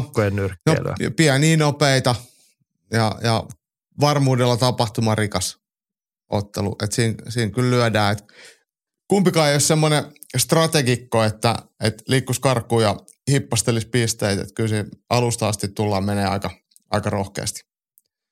Pikkuukot tykittelee siis. No mitä mm. mieltä sä oot tosta, toi niin ammattinyrkkeilyn mittakaavassa kuulostaa. On sieltä henkkamaisen rohkealta arvioit ihan 50-50 asetelma. Oletko samaa mieltä? Ehkä kuitenkin Rodriguezia voi pitää hienokseltaan ennakkosuosikkina, mutta mut kyllä tämä niinku kuitenkin nyrkkeilystandardien mukaan on, on, on tasaväkinen ottelu. Ja silloin kun otellaan mestaruudesta, niin, niin ne usein onkin, että et, et se ei ole sitten ihan, ihan tota, yhteen maaliin, maaliin laitettu. Ja on kai se nyt peräti näin, että oliko näin, että molemmilla ottelijoilla on oma, oma tota vyö tässä jo niin pelissä, eli, eli siihen tulee kaksi mestaria vastakkain, että et yhdistetään sitten vöitä. Niin, se on hyvä se. Kaksi mm. nuorta tappiotonta mestaria mm. ja taitavia jätkiä, niin hyvää matsia tuossa luvassa. Kyllä. Oli se 50-50 tai ei, mutta kannattaa tsekata. Datsun näyttää siis lauantai sunnuntai välisenä yönä kolmelta alkaa toi lähetys. Tässä kohtaa ylilöntiviikko on todettava, että ilmiselvästi Jake Paulin tähti on laskussa, koska hän ottelee viikonloppuna, eikä kukaan ole sanonut, mikä oikein on sattuu noterata, kukaan ei ole kommentoinut millään tapaa, ketään ei kiinnosta. Onko Max Hynninen ja muut vienyt hänen huomioarvonsa sosiaalisessa mediassa? Todennäköisesti just näin, ja toinen syy, minkä takia Jack Paulin ottelu ei varmaan kiinnostaa, että että ehkä tämä on hänelle tämmöinen väliottelu, ja tässä rakennetaan sitten sitä validia nyrkkeilijän uraa, kun vastassakin on ihan oikea nyrkkeilijä, eikä mikään ää, somepersona, niin, niin tämä ei nyt kerää, kerää silleen katseita, mutta annetaan Jack Paulin nyrkkeillä, ja kyllä mun on ihan sopiva ja kunnianhimoinen vastustaja, vaikka ei sitten otsikoita samalla kerääkään. Niin, Jake Paul vastaa Andre August. Perjantai-lauantai välisenä tuommoinen matsi. August on siis oikein, hän on kymmenen vuotta ollut ammattinyrkkeilijä, saanut kymmenen matsia vai 11 matsia, mitä niitä oli siihen kertynyt. Ehkä kuvaavaa se, että kun googlettaa hänen nimensä, niin ekana tulee Boxrec-linkki ja sen jälkeen ei näkymään mahdu mitään muuta kuin tähän matsiin liittyviä uutisia Jake Paul-otsikolla. Kyllä. Ne, ei, niin kuin, lähinnä mietityttää, että hän on kymmenen vuotta ollut ammattilaisena, niin mitä hän on niin kuin ehtinyt tehdä tai mitä hän on ehtinyt jättää tekemättä sen kymmenen vuoden. Varmaan aika sopivalla harukalla nyt. Sitten mulla tulee mieleen semmoinen Rocky ykkös elokuva se kohtaus, kun Apollo Creed istuu toimistossa pukun päälle ja sitten ne miettii, että ketä me valitaan sulla vastustajaksi. Otetaan, täällä on tämmöinen Andrea August. Tämä mm. hoituu. Joo. Tässä on nyt ihan sama asetelma. Että Andrea August tulee kuin Rocky. Niin, toivottavasti kyllä mä laittaisin Rocky-tiimin soimaan ja tulisi jossain vähän rähjäisissä verskoissa sieltä. Jep.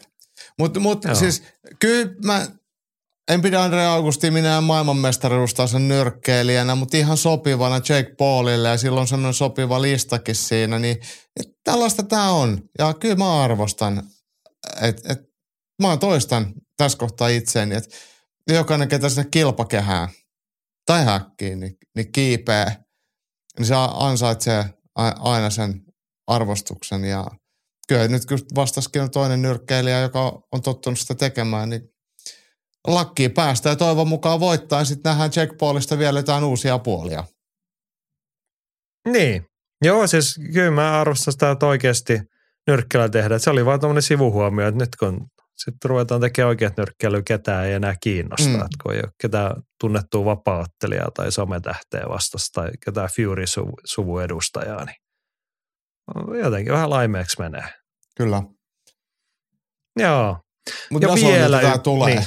Ja tämä Joo, monet, se oli perjantai lauantai välisenä yönä 2.30 lähtee. Vai su, ei, sunnun, sunnuntai lauantai välisenä? Lauantai sunnuntai. No se, sinä Eiku. itse sanoit mulle, että Ei, perjantai lauantai sa- välisenä yönä. Joo, lauantai ja sunnuntai oli se toinen nyrkkeily, Joo, sä oot ihan oikeas. Niin Sä oot ihan oikeas. Mä just no varmistin niin. sen, eli perjantai lauantai välinen Joo. Mutta siinä välissä voi siis, jos oot, niin tämähän nyt meni niin, että perjantai-illalla rupeat katsoa sitä Aresta siinä kasimaissa ja sitten tota voi katsoa siinä perjantai-yönä ja vähän Cage Warriorsia. Ja sitten siinä oli semmoinen ikävä oloinen gappi siinä, että kun KSV alkoi vasta lauantain kasilta, niin ei hätää. Datsunilta lauantaina kello 14 alkaa tainyrkkeilyä ja siitä kertoo J. Koivunen, tota, että lauantaina olisi yhdelle eurooppalaiselle titteliä tarjolla, kun ykköseksi rankattu britti Joe Ryan ottelee avoimesta Ratchadamnernin keskisarjan vyöstä toiseksi rankattua Petchmaita vastaan. Alle parikymppisellä Ryanilla on mahdollisuus olla ensimmäinen britti, joka nousee rajan mestariksi mutta kova iltapuhde on tulossa muutaman vuoden vanhempaa taimaalaista vastaan. No mä en osaa tuohon sanoa mitään muuta kuin, että kannattaa katsoa, jos lauantai, siinä kun heräilet niistä edellisen yön matseista toipuneena, niin sit sit vaan uutta kamppailupäivää käyntiin. Joo, 13.45 näyttää lähetys alkava. Joo, mutta se on mahtavaa, kun tulee tollaisen aika. Mitä tästä lauantai-iltapäivällä? Muuta, jos ei katso tota, niin joutuu ehkä tekemään joulusiivousta tai leipoo pipareita tai jotain muuta, niin suosittelen lämpimästi tällaista. Se pipareet kannattaa syödä pelkkänä taikinana suoraan siitä paketista. Miksi no, turhaan no, niitä pilaa paistamalla ja tekemällä jotain kuvioita? No jotkut meistä asuu sellaisissa kotitalouksissa, missä joku saattaa olla eri mieltä, että sitä taikinaa ei saa kokonaan syödä. Nämä on tämmöisiä ihmiselämän pieniä tragedioita. Jokainen meistä joutuu joskus kärsimään. Joo, joulutragedia. En saanut syödä Joo. kaikkea piparkakkutaikinaa. Just näin. Joo, mutta hei, viikonloppu iso juttu UFC 296. Se on lauantai sunnuntai välisenä yönä ja Viaplaylta kello viisi alkaa pääkortti siellä. Leon Edwards vastaa Colby Covington ja veikkaan, että meillä on maanantain jonkun verran puhuttavaa tuosta aiheesta vielä. Se on varmaan eeppisiä pressitilaisuuksia ennen ja jälkeen ottelu. Näin. Meillä on vielä edessä eeppinen postiosio.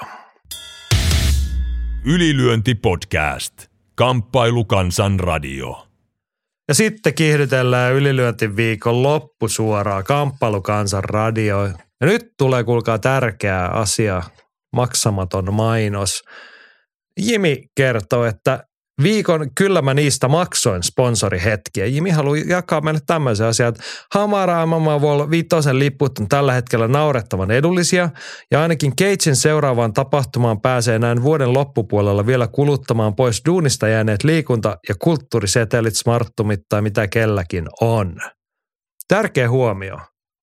No, siis Hamaralla oli varmaan joku early bird kampanja tai joku joulutarjous, että ostakaa lippuja. Ja sitten toi on ihan hyvä yleisluonteinen huomio, että jos teillä on jollain ihmisellä on tämmöisiä työsuhdeetuja, että saa kulttuuriseteleitä ja miksi näitä nyt sitten hommeleita mainitaan, niin jos ne on vuoden lopussa käyttämättä, niin käännä katse sinne ensi vuoden puolelle, osta Keitsiin liput tai mihin niitä nyt sitten myydäänkään tai saa käytettyä. Ja Keitsihän oli nyt julkaissut jo ison seuraavan tapahtuman koti, kotikehän otteleita ja muutaman otteluparinkin.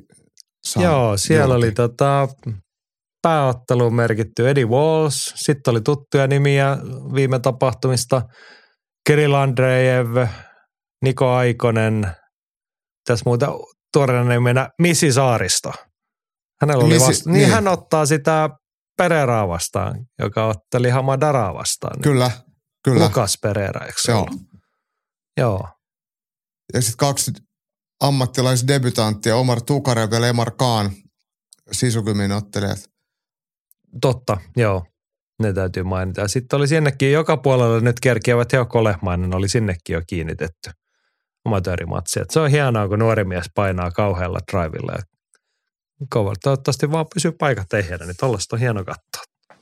Joo, kyllä ottelemista oppii ottelemaan kummallisen hyvin. Joo.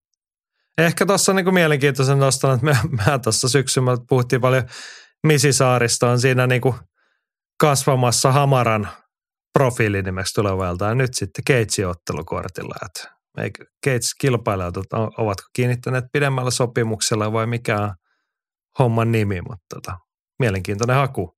Ehkä Misin ottelutyyli uppoaa myös hesalaisiin.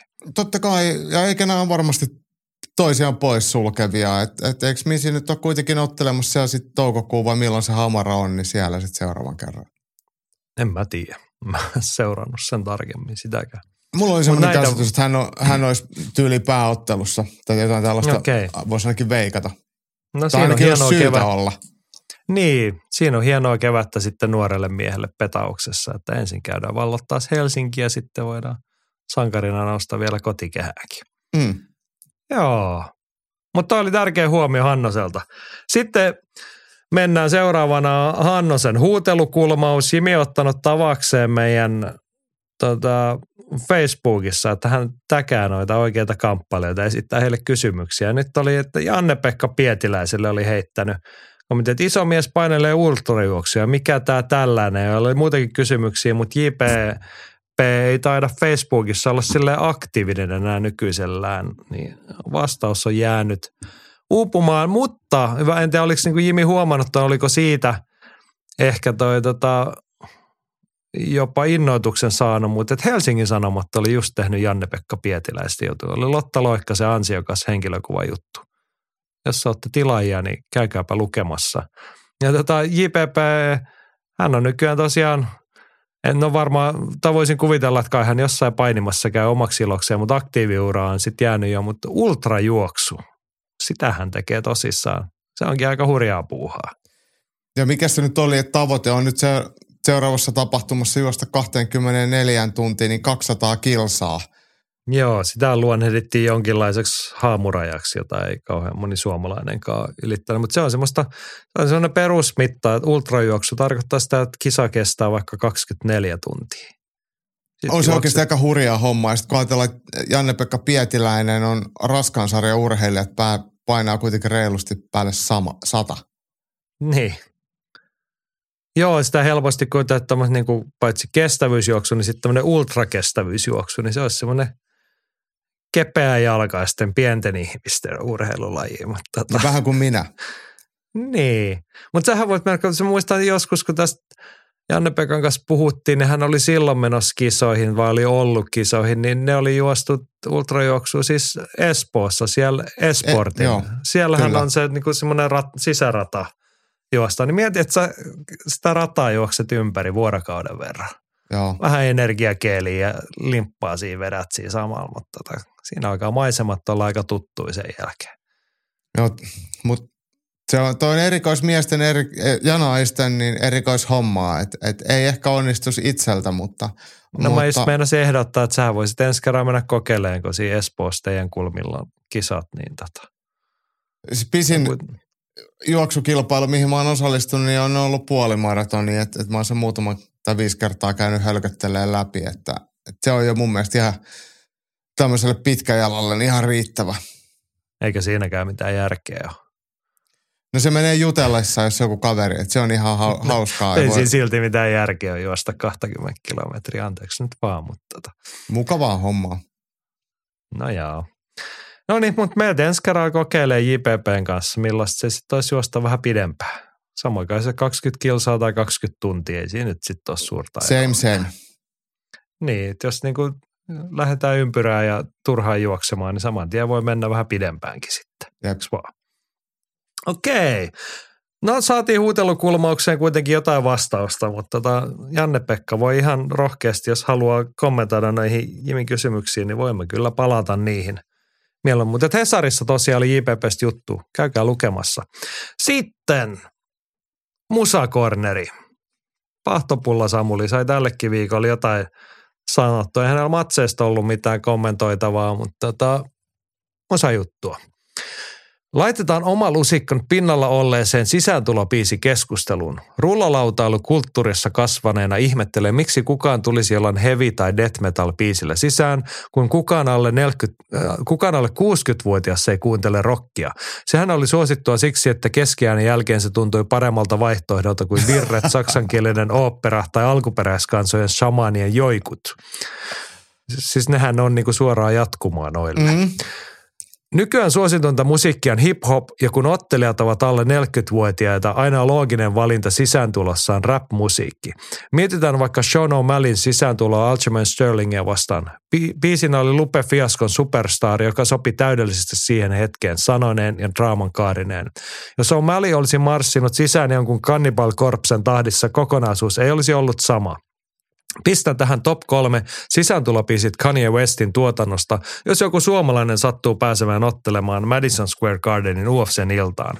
Paikallinen rap-artisti sytyttää varmasti enemmän kuin biisi, jossa ensin poltat kirkon ja menet sen jälkeen Valhallaan juomaan spermaa kavereiden kanssa. En mä ymmärrä tällaista vihamielistä sävyydet ollenkaan. Tota. Koska vapaattelussahan kyseessä on niin voitto tai valhalla, Samuli. Mm. Ei siihen nyt niinku tarvitse sotkea mitään räppiä välttämättä ollenkaan.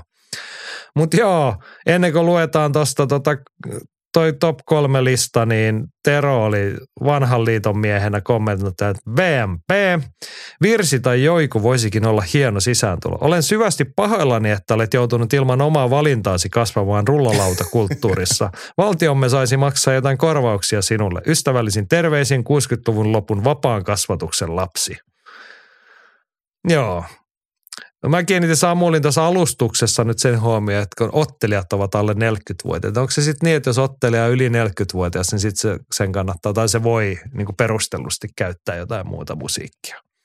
Näin se varmaan on, että on tämmöinen kuin ikäpoliittinen juttu, mutta kyllähän mäkin on erittäin vahvasti rullalauta ja lumilautaskennessä marinoitunut, mutta kyllä mulle silti kitaramusiikkikin maistuu. Niin siis eikö rullalla skede ja skenet ja muut, niin tota, onhan siellä räppiä, mutta on siellä myöskin skedepunk ei ole niinku ihan syyttä niinku oma genrensä esimerkiksi. Mm. Tai hardcore-punkkihan niinku sun ikäisille rullailijoille sitten on kuitenkin sitä niinku alkuperäistä ja oikeeta Jep. meininkiä. Et Samuli on nyt vaan tommonen nuori poika, ei se ymmärrä tuommoista. Täytyy laittaa Samulin linkkejä vähän Suicidal Tendencies ja jotain muuta. Että rupeat kuuntelemaan oikeat musiikkia ja haet sen rullalaudan sieltä kaapista ja lähdet Espoon koville kaduille. Mutta kyllähän toi, mut, mut sinällään toi Madison Square Garden, suomalainen nottelemaan siellä ja newyorkilainen räppärin, siihen löytyisi hyviäkin vaihtoehtoja. Kanye West ei ole sellainen. niin, No on ihan samaa mieltä, että löytyisi hyviä vaihtoehtoja, enkä mä tätä rappia. Mutta luetaan, otan antaako Samulle nyt kuitenkin puheenvuoro, kun hän on top kolmosen tehnyt. No niin, siis. kuunnellaan se. Siis Kanye Westin kolme, top kolme biisit, joita voisi käyttää, jos satut pääsee Madison Square Gardenin otteluun. Kannattaa aina nyt pitää vaihtoehtona mielessä, vaikka me ollaankin eri. Kolmosena Kanye Westin tuotannosta Flashing Lights. Lyrikat eivät suoraan sovi vapaattelu, mutta kappale kertoo siitä, millaista elämä voi olla UFC-mestarilla, joka on päässyt itse neuvottelemaan palkkioistaan. Kappaleen alku on rauhallinen niin sen kun malttaa odottaa verhojen takana ennen areenalle astumista. New York syö kädestä. Joo, ei ollut hyvä mm-hmm. biisi, mä kuuntelin. Kakkosena Kanye Westin tuotanto Stronger. TikTokin ja Instagramin treenivideoista tuttu tausta. Itsestään selvä valinta lyrikat tukevat missiota. Tässä on kieltämättä aika vetävä piitti. Onko tämä se Daft. Punk-biisi? No, en mä tiedä mikä se on, mutta vähän sen henkinen. Mutta Kanye Westhän on taitava, siis mikä tietty hip-hop-kulttuuriin kuuluu semmoinen luova varastaminen, niin kuin monesta. Hän on taitava tuottaja. Eihän räppärinä niin ihmeellinen ole, mutta et, no, katsoin tuossa ihan sivun menneen, kun tätä tsekkasin, mikä biisi tämä olikaan, niin Spotifyssa 1,3 miljardia soittokertaa. Joo, on tää on se, missä se Daft Punk, se, mikä, Daft Punkhan on tietenkin ihan, ihan rautaa. Joo. 1,3 miljardia, se on ihan hilkkuun verran enemmän kuin ylilöintipodcastilla on Mutta ei paljon. Ei, mutta jos nyt jouluaikaan kuuntelette vanhoja jaksoja vähän tuplana enemmän ahkerasti, niin ehkä päästään samoihin. Mutta ykkösenä Samuelilla, siis Kanye Westin top kolmesessa Runaway. Piinaavan pitkä alun pianon piemputus rakentaa katsomassa hypeä. Kun biisi lähtee ja avaat verhot, niin lopputulos on historiaa. Yleisö osaa kertsin ja sitä pystyy laulamaan mukana. Myös lyrikat saattavat mennä vastustajan ihon alle. No tämä oli siis semmoinen, tähän oli joku seitsemän vai yhdeksän minuuttia pitkä, mutta pelkästään se vajaan minuutin pianointro vaatii UFC-tasolla semmoisen statuksen, että että siellä ei TV-ohjaaja sulla hermot, kun sä seisot paikallaan, kun sua kuvataan. Tai että sä saat odotella siellä. Ja sitten ne lyrikat oli myös muuten sellaisia, että vaatii jonkinlaisen statuksen, että sua ei sensuroida ennen kuin se lähtee soimaan. Oliko Kanye Westillä joskus tämmöinen esiintyminen, ihan kuin olisin muistanut nähneeni, missä hän Bohemian Rhapsody laulo. Ja se ei ehkä ihan lähtenyt samalla lailla kuin Freddie Mercurylla. No, mutta tärkeää on, että se yrittää. Kaik, kaikilla karaoke-listoillakin kuitenkin on Bohemian Rhapsody, vaikka ei kenenkään pitäisi sitä yrittää. Mutta tota. Joo. Mutta Mut mä mietin, hei, että... Bohemian Rhapsody karaoke, niin se on aina se pilkkubiisi, että laitetaan se soimaan, niin ei vittu, mä lähden himaan. niin nyt ei pysty enää. Mä mietin tota siis, kun on niitä hyviä vaihtoehtoja, me tarvitse mennä edes, mutta onko Kanye West, onko hän vielä niin kuin 2020-luvulla sellainen nimi, että New York syö kädestä, kun pistetään sitä. No onhan joo iso nimi, mutta hän on myös aika kyseenalainen hahmo ollut tuossa mm. monine juttuineen viime vuosina. Aina kun mä näen hänen nimen, niin mä en lue, koska yleensä ne ei ole mitenkään hirveän mielenkiintoisia ne asiat tai mitään, mitä Mut mä hänen nimensähän Ny, hänen nimensähän on nykyään J, Y-E. Niin, niin. Niin, niin. Se on no siis lop, sekä... loppu, loppunäppäimet. Niin, mutta se on siis sekä etu- että sukunimi. Siis mm-hmm. hänen virallinen nimensä on J. Antaa olla vaan. Mä oon ihan samaa mieltä. No joo, mutta hei, mulla on tota, siis väkisin tuossa nyt jäin miettimään, että neljäkymppisiä yli tai alle, mutta kun Samuli sanoi, että kaikkien kannattaisi ottaa, niin väijämättä tässä nyt tullaan sitten firmamiesosasta, että minkä Kanye Westin biisin Jim Miller mahtaisi valita, jos sillä ilmoitetaan. Nyt olisi kuule Jim syytä pistää vähän räppiä kajareihin. Niin, se varmaan tulisi hiljaisuudessa sitten. Hmm. Joo, siis äkkiseltä kun katsoin sitten niinku, internethän on siitä hieno paikka, että sieltä voi ottelijoita ja aikaisempia sisääntulovalintoja katsoa ja muistelin, joku mielikuva toki oli, mutta että kolme ensimmäistä, mitä tuli Jim Millerin kohdalta vastaan, niin Kissin I Was Made for Loving You, Black Sabbath Iron Man ja sitten CCRn Bad Moon Rising. Niin hmm. siinä ei, tähän ei kuule Samuli tarvita yhtään mihinkään Kanye Westiin koska jengi tietää, mitä tulee. Että se Bad Moon Risingin kitara, se on vähän kuin Jim Miller vääntäisi virtalukossa avainta ja pickuppi hörähtäisi käyntiin. Joo. Mutta jos niitä pitäisi nyt New Yorkin räppäreitä laittaa, niin kyllähän se, siis totta kai, no eikö nämä Staten Islandin pojat, Vutangi on semmoinen ilmeinen ja sitten tietenkin Mob Deep ja Nassi ja vaikka Notorious B.I.G. Onko nekin sieltä mm, kotoisin? Oo, eikö se ole? Ja sitten onhan näitä vitsi vaikka ja mitä. Että kyllähän nykistä tulee se paras räppi näin niin kuin lähtökohtaisesti, mutta ne on tehty vaan ennen kaniea. Niin. Sä olit huomaavainen, kun sä jätit se parhaan mainitsemat ja tiesit, että mä haluan sanoa Ai Beastie Boys. Niin. Mutta eikö sekin ole nykistä?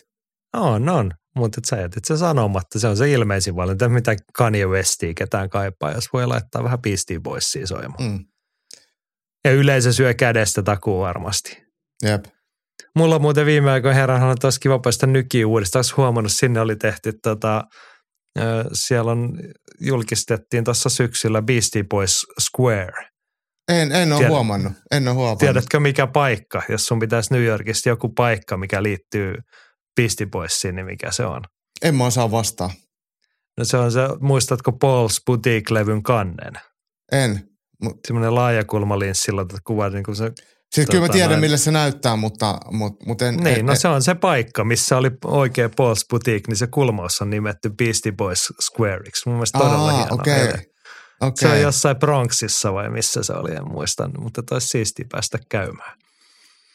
Mä just tässä avasin UFCn tota, tapahtumakalenterin, mutta ei ainakaan kevätsesongilla näytä olevan nykissä mitään. Et, et me joudutaan lähteä sinne Riadiin nyt eka. Niin eikö Ai- kuitenkin sitten, kun siis se marraskuuhan se peruslotti, mikä nytkin mm. oli, mutta mun mielestä he on keväisin käynyt siellä Brooklynissa, siellä toisella areenalla aika usein. Niin, tai jossain New Jerseyssä tai jossain siinä kulmilla. niin, niin mutta siis Joo. huhti-toukokuun paikkeilla.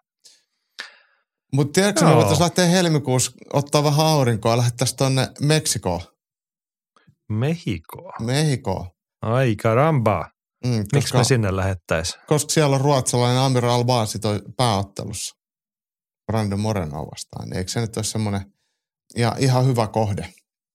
No joo, te voitte vaikka lähettää meille joululahjarahaa, että päästään Mehikoon käymään, niin tota, pistätte pikkasen osallistutte kassaan, niin ei sitä varmaan paljonkaan tarvita sitä.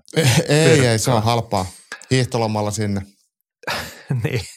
Joo, mutta hei sä tuossa mainitsit, kun pohdittiin Jim Milleria tai minä pohdin, että se varmaan tulisi hiljaisuudessa. Ja tästä me saadaankin hyvä, koska joulun tienollahan pietetään perheen kanssa aikaa. Ja tietenkin monessa paikkaa on semmoinen perheen kesken urheiluvisa esimerkiksi, tietovisa, eikö vaan? Ihan tämmöinen perus.